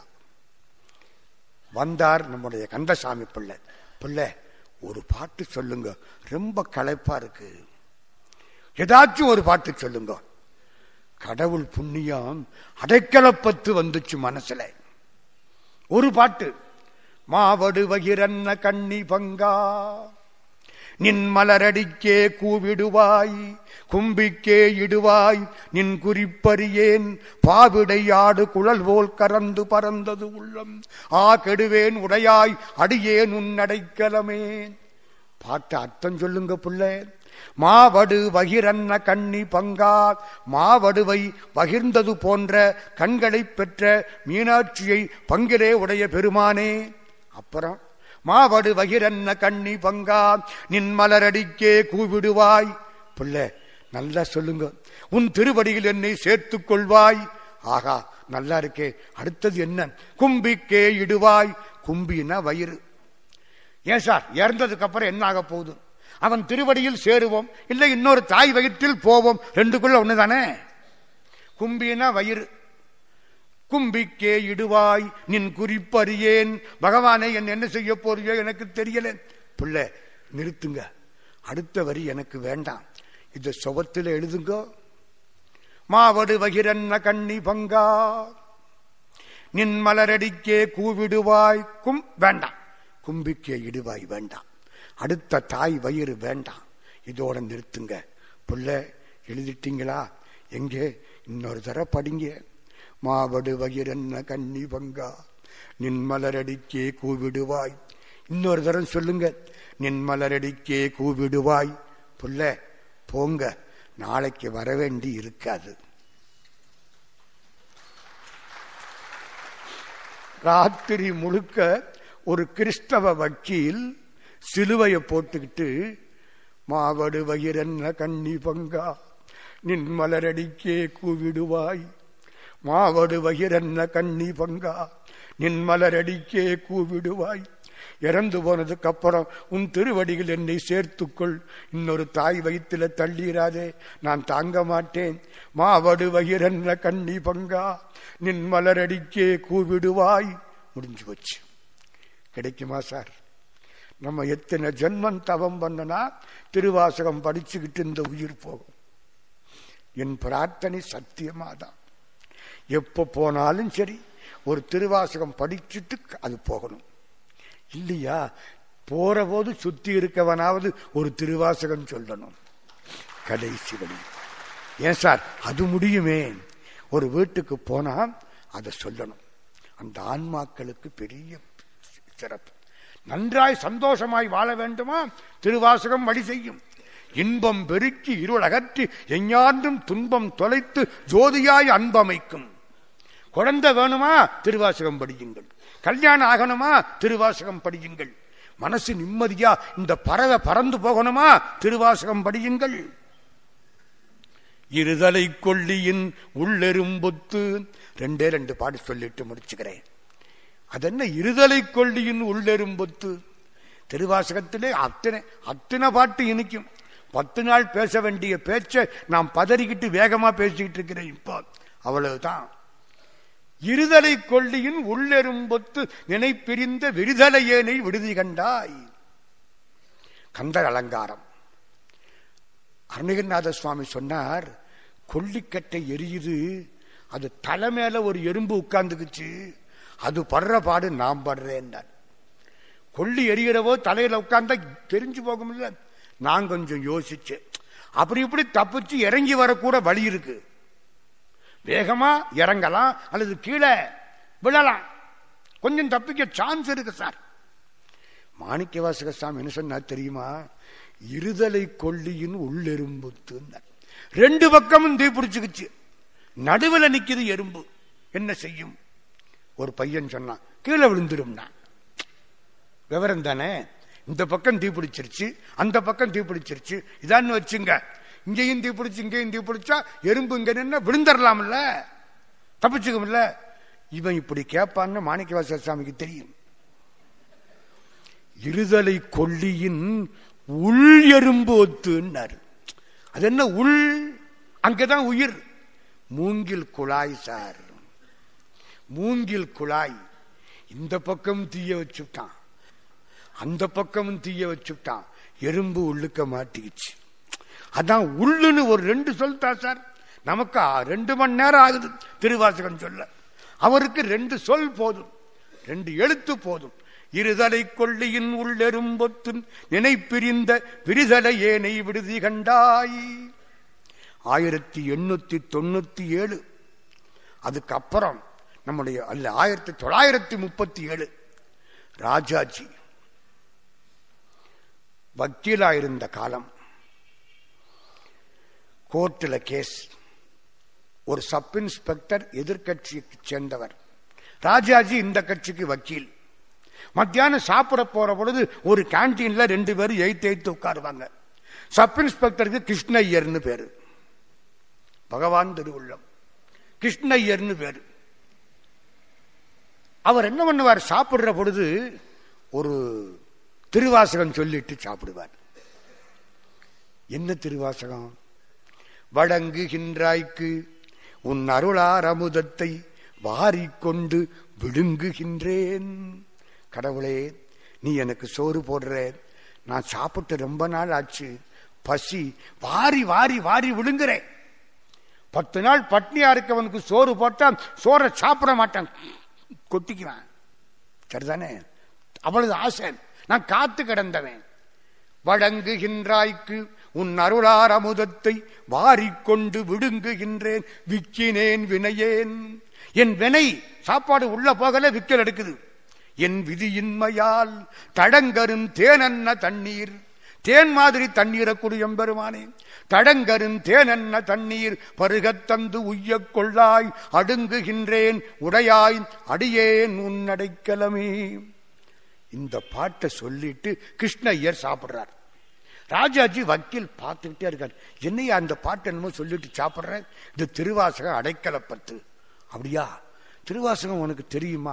தெரியும். இனிமேல் தினம் சாப்பிட்ற போது எனக்கு ஒவ்வொரு திருவாசகம் சொல்லு. என்ன ஆசை, எப்பவுமே அறிவு கிடைச்சா வாங்கிக்கணும். அறிவு ஆன்மாவுக்கு, சாப்பாடு உடம்புக்கு. இப்போ நான் நிறைய சாப்பிட்டேன்னா மூணு மணி நேரத்துக்கு அப்புறம் அதுக்கு வேற பேரு, என்ன சாப்பிட்டாலும் அதான். இந்த ஆன்மீக அறிவு ஒரு புண்ணியவான் தர்றாரு, இது உங்களுக்கு ஏழு ஜென்மத்துக்கு நிற்கும். அடுத்த பிறவியிலே திருவாசகம் பளிச்சுன்னு ஞாபகத்துக்கு வரும். போன பிறவியில உட்கார்ந்து அந்த ஐயப்பன் கோயில்ல கேட்டமே, கிருஷ்ணன் ஐயா எல்லாருக்கும் ஒரு ஏற்பாடு பண்ணி கொடுத்தாரேன்னு அது நினைப்புல இருக்காது. ஆனா நீங்க எது கேட்டீங்களோ அது ஞாபகத்தில் இருக்கு. ஒருமைக்கண் தாம் கற்ற கல்வி ஒருவருக்கு எழுமையும் ஏமாப்புடைத்து. அந்த மாதிரி ராஜாஜி கேட்டுக்கிட்டார். செயலில் வச்சுட்டாங்க, செயலில் திருவாசகம் படிச்சார். வெளியில வந்தார், திருவிக்காட்ட அர்த்தம் கேட்டார். திருவிக்கா அர்த்தம் சொன்னார். ஆயிரத்தி தொள்ளாயிரத்தி நாற்பத்தி ஏழு அப்புறம் நாற்பத்தி ஒன்பது கவர்னர் ஜெனரலா இருந்து எல்லாம் முடிஞ்சு போச்சு. திருவாசகத்துக்கு தருமபுர ஆதீனத்திலே தண்டபாணி தேசிகர் உரை எழுதினார். அதுக்கு முன்னரை வேண்டும் என்று கருமுத்து தியாகராச செட்டியார் ராஜாஜி இடத்தை வந்து கேட்டார். ராஜாஜி அதுக்கு எழுதி கொடுத்தார். நான் சிறையில் இருந்த பொழுது திருவாசகத்தை படிக்கக்கூடிய வாய்ப்பு கிடைத்தது. கிருஷ்ணய்யர் என்ற சப் இன்ஸ்பெக்டர் எனக்கு அதற்கு முன்னால் திருவாசகத்தை அறிவுறுத்தினார். திருவிக்க எனக்கு சந்தேகங்களை களைந்தார். திருவாசகம் உணர்வு நூல், உயர்ந்த நூல், அதற்கு முன்னுரை எழுதக்கூடிய தகுதி எனக்கு கிடையாது. புரிஞ்சு வச்சு நான் முட்டாப்பைய ரெண்டு மணி நேரமா பேசிட்டு இருக்கிறேன். புரியுதா? ராஜாஜி எங்க, நான் எங்கன்னு ஆசை. திருவாசகத்தை எப்படியாவது கொட்டி புடணும், ஒரு பாட்டாவது எல்லாரும் படிக்கணும். இப்படி கூட நான் சிந்திச்சு பார்க்கறது. தேன்னாலே ஒரு பாட்டில் பண்ணி அதுக்குள்ள தேனை ஊற்றி வச்சு சாப்பிட்டா நடக்கிற காரியம் இல்லை. தேனாலே ஒரு பாட்டில் பண்றது, தேன் அடையின்னு வச்சுங்களேன், அதுக்குள்ள தேனை ஊத்துறது. பாட்டிலுக்குள்ளே இருக்கிற தேனையும் சாப்பிடலாம், பாட்டிலையும் கடிக்கலாம். திருவாசகம் அப்படித்தான், தேனால் செய்யப்பட்டது. முதல்லிருந்து கடைசி வரைக்கும் தேன் அமுதம். கல்கத்தாவிலே திருப்பள்ளி எழுச்சி முடிச்சிடணும். இந்த நாள் என்ன தெரியுமா? திருவம்பாவை காலம். சைவ திருமுறைகள் பனிரெண்டிலே எல்லாவற்றையும் மூட்டை கட்டி வைத்துவிட்டு திருவம்பாவையை மட்டுமே சொல்ல வேண்டும் என்று பத்து நாட்களை திருவம்பாவை காப்பு என்று சைவ பெருமக்கள் ஒதுக்கினார்கள். இன்னைக்கு அதில் உள்ள ஒரு நாள் எல்லாத்தையும் வச்சுட்டு திருவம்பாவை மட்டும்தான் இப்ப சொல்லணும். திருவம்பாவை காலம் நம்ம தரிசனத்தோட ஏழாம் தேதி வருதுன்னு நினைக்கிறேன். திருவாதிரை தரிசனம். இந்த பத்து நாள் திருவம்பாவை காப்பு. திருவம்பாவைக்கு அவ்வளவு பெருமை, அவ்வளவு சிறப்பு. பாவை பாடிய பெருமான் அவர். திருப்பள்ளி எழுச்சி பாடினார். வைஷ்ணவத்திலே பாவை பாடியது ஆண்டாள் நாச்சியார். திருப்பள்ளி எழுச்சி தொந்தரடி பொடியாழ்வார். சைவத்திலே ரெண்டும் பாடியவர் மாணிக்க வாசகர் சுவாமி. கல்கத்தாவிலே நம்முடைய தமிழ் பெருமக்கள் இந்த திருப்பள்ளி எழுச்சியை பாடினார்கள்.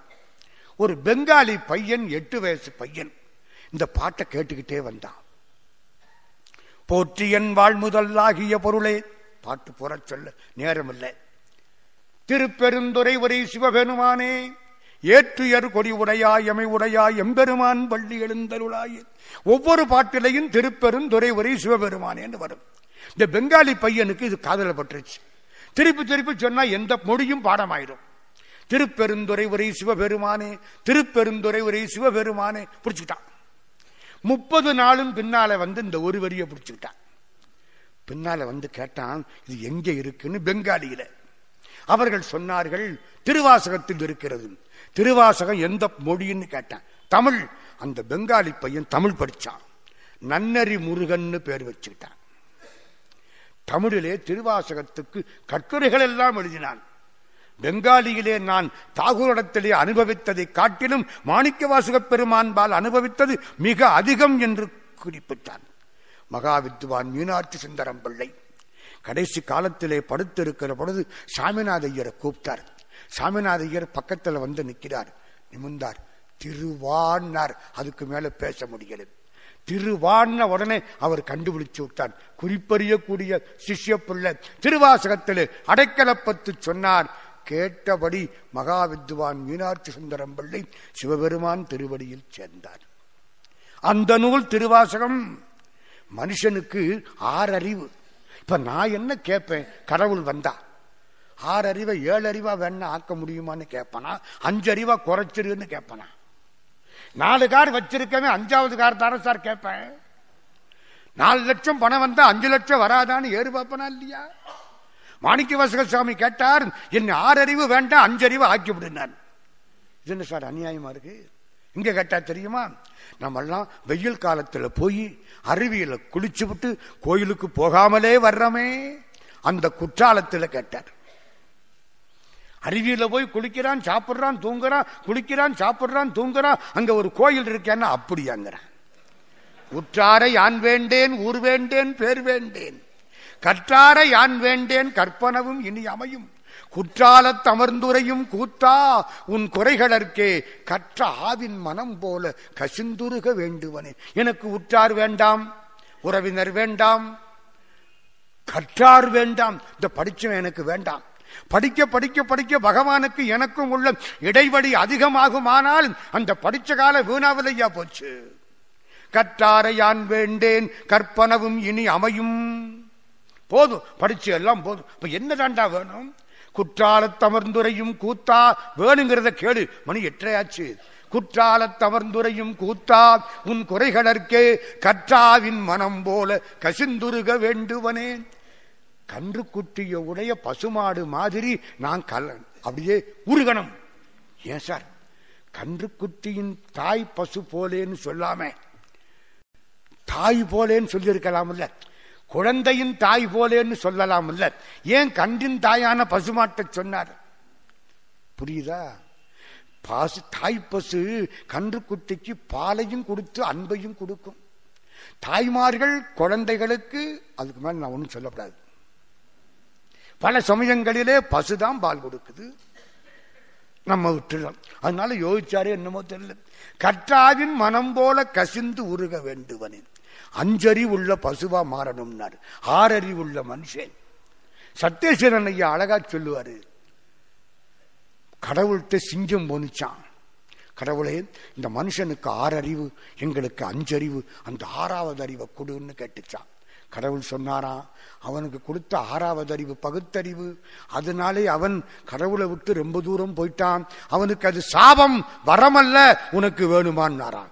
எனக்கு வேண்டாம் போதும்னு சிங்கம் ஓடி போயிடுச்சான். நம்ம அறிவு அவனை அறியக்கூடிய அறிவு. உற்றாரை யான் வேண்டேன் ஊர் வேண்டேன் பேர் வேண்டேன், கற்றாரை யான் வேண்டேன் கற்பனவும் இனி அமையும், இந்த பேச்சும் இனி அமையும். அந்த சூழ்நிலை அருமையான பாட்டு நான் அனுபவிக்கிறது. என்னுடைய மகன் இறந்து இப்ப பக்கத்தில் இறந்து போனான். இப்பத்தான் அந்த சோகத்தை பூரா எனக்கு மாத்துறது இந்த திருவாசகம். படிக்க படிக்க நினைக்க நினைக்க தித்திப்பெனது நெஞ்சில் கொடுக்குதே, நின்பாலன்றி பிறர்பால் செல்ல நெஞ்சம் நடுக்குது என்னாரே வள்ளற் பெருமான். அது மாதிரி அவளது சோகத்துக்கு வடிகால் திருவாசகம். இதை படிங்க, கண்ணீர் சத்தியமா வரும். கடவுளை முன்னால உட்காரவங்க பேசுங்க, பகவான் உங்களோடு பேசுவார். இதெல்லாம் அனுபவம். தனியா உட்கார்ந்து பேசுங்க, இந்த பாட்டை சொல்லுங்க, கண்ணீர் வருதா இல்லையா பாருங்க. வரலன்னா என்னை தெருவில் நிற்க விட்டு அடிங்க. அந்த பாட்டை அப்படி அந்த திருவாசகத்தை சொல்லக்கூடிய வாய்ப்பு கிடைச்சது. இந்த புண்ணியம் பூரா அந்த கிருஷ்ணன் ஐயாவுடைய கணக்கில் வரவாகிறது, என் கணக்கில் பற்றாகிறது. அவர்தான் இவ்வளவு பேர் இருந்து கேட்கிறீர்கள். நான் என்ன எற்ற ஆச்சேன்னு எனக்கு கவலையா இருக்கு. எனக்கு பிடிக்காது இந்த கெடிகாரம் ஒன்றுதான். மன்னித்து கொள்ளுங்கள். திருவாசகத்தை பற்றி பேசுவது நான் பெற்ற பேரு. அதுவும் இந்த சபை ஈடுபாடு உள்ள சபை, அடியார் கூட்டத்துள் இருக்க வேண்டும் என்று மாணிக்க வாசகர் சாமி எதை கேட்டாரோ அது இன்றைக்கு எனக்கு வாய்த்திருக்கிறது.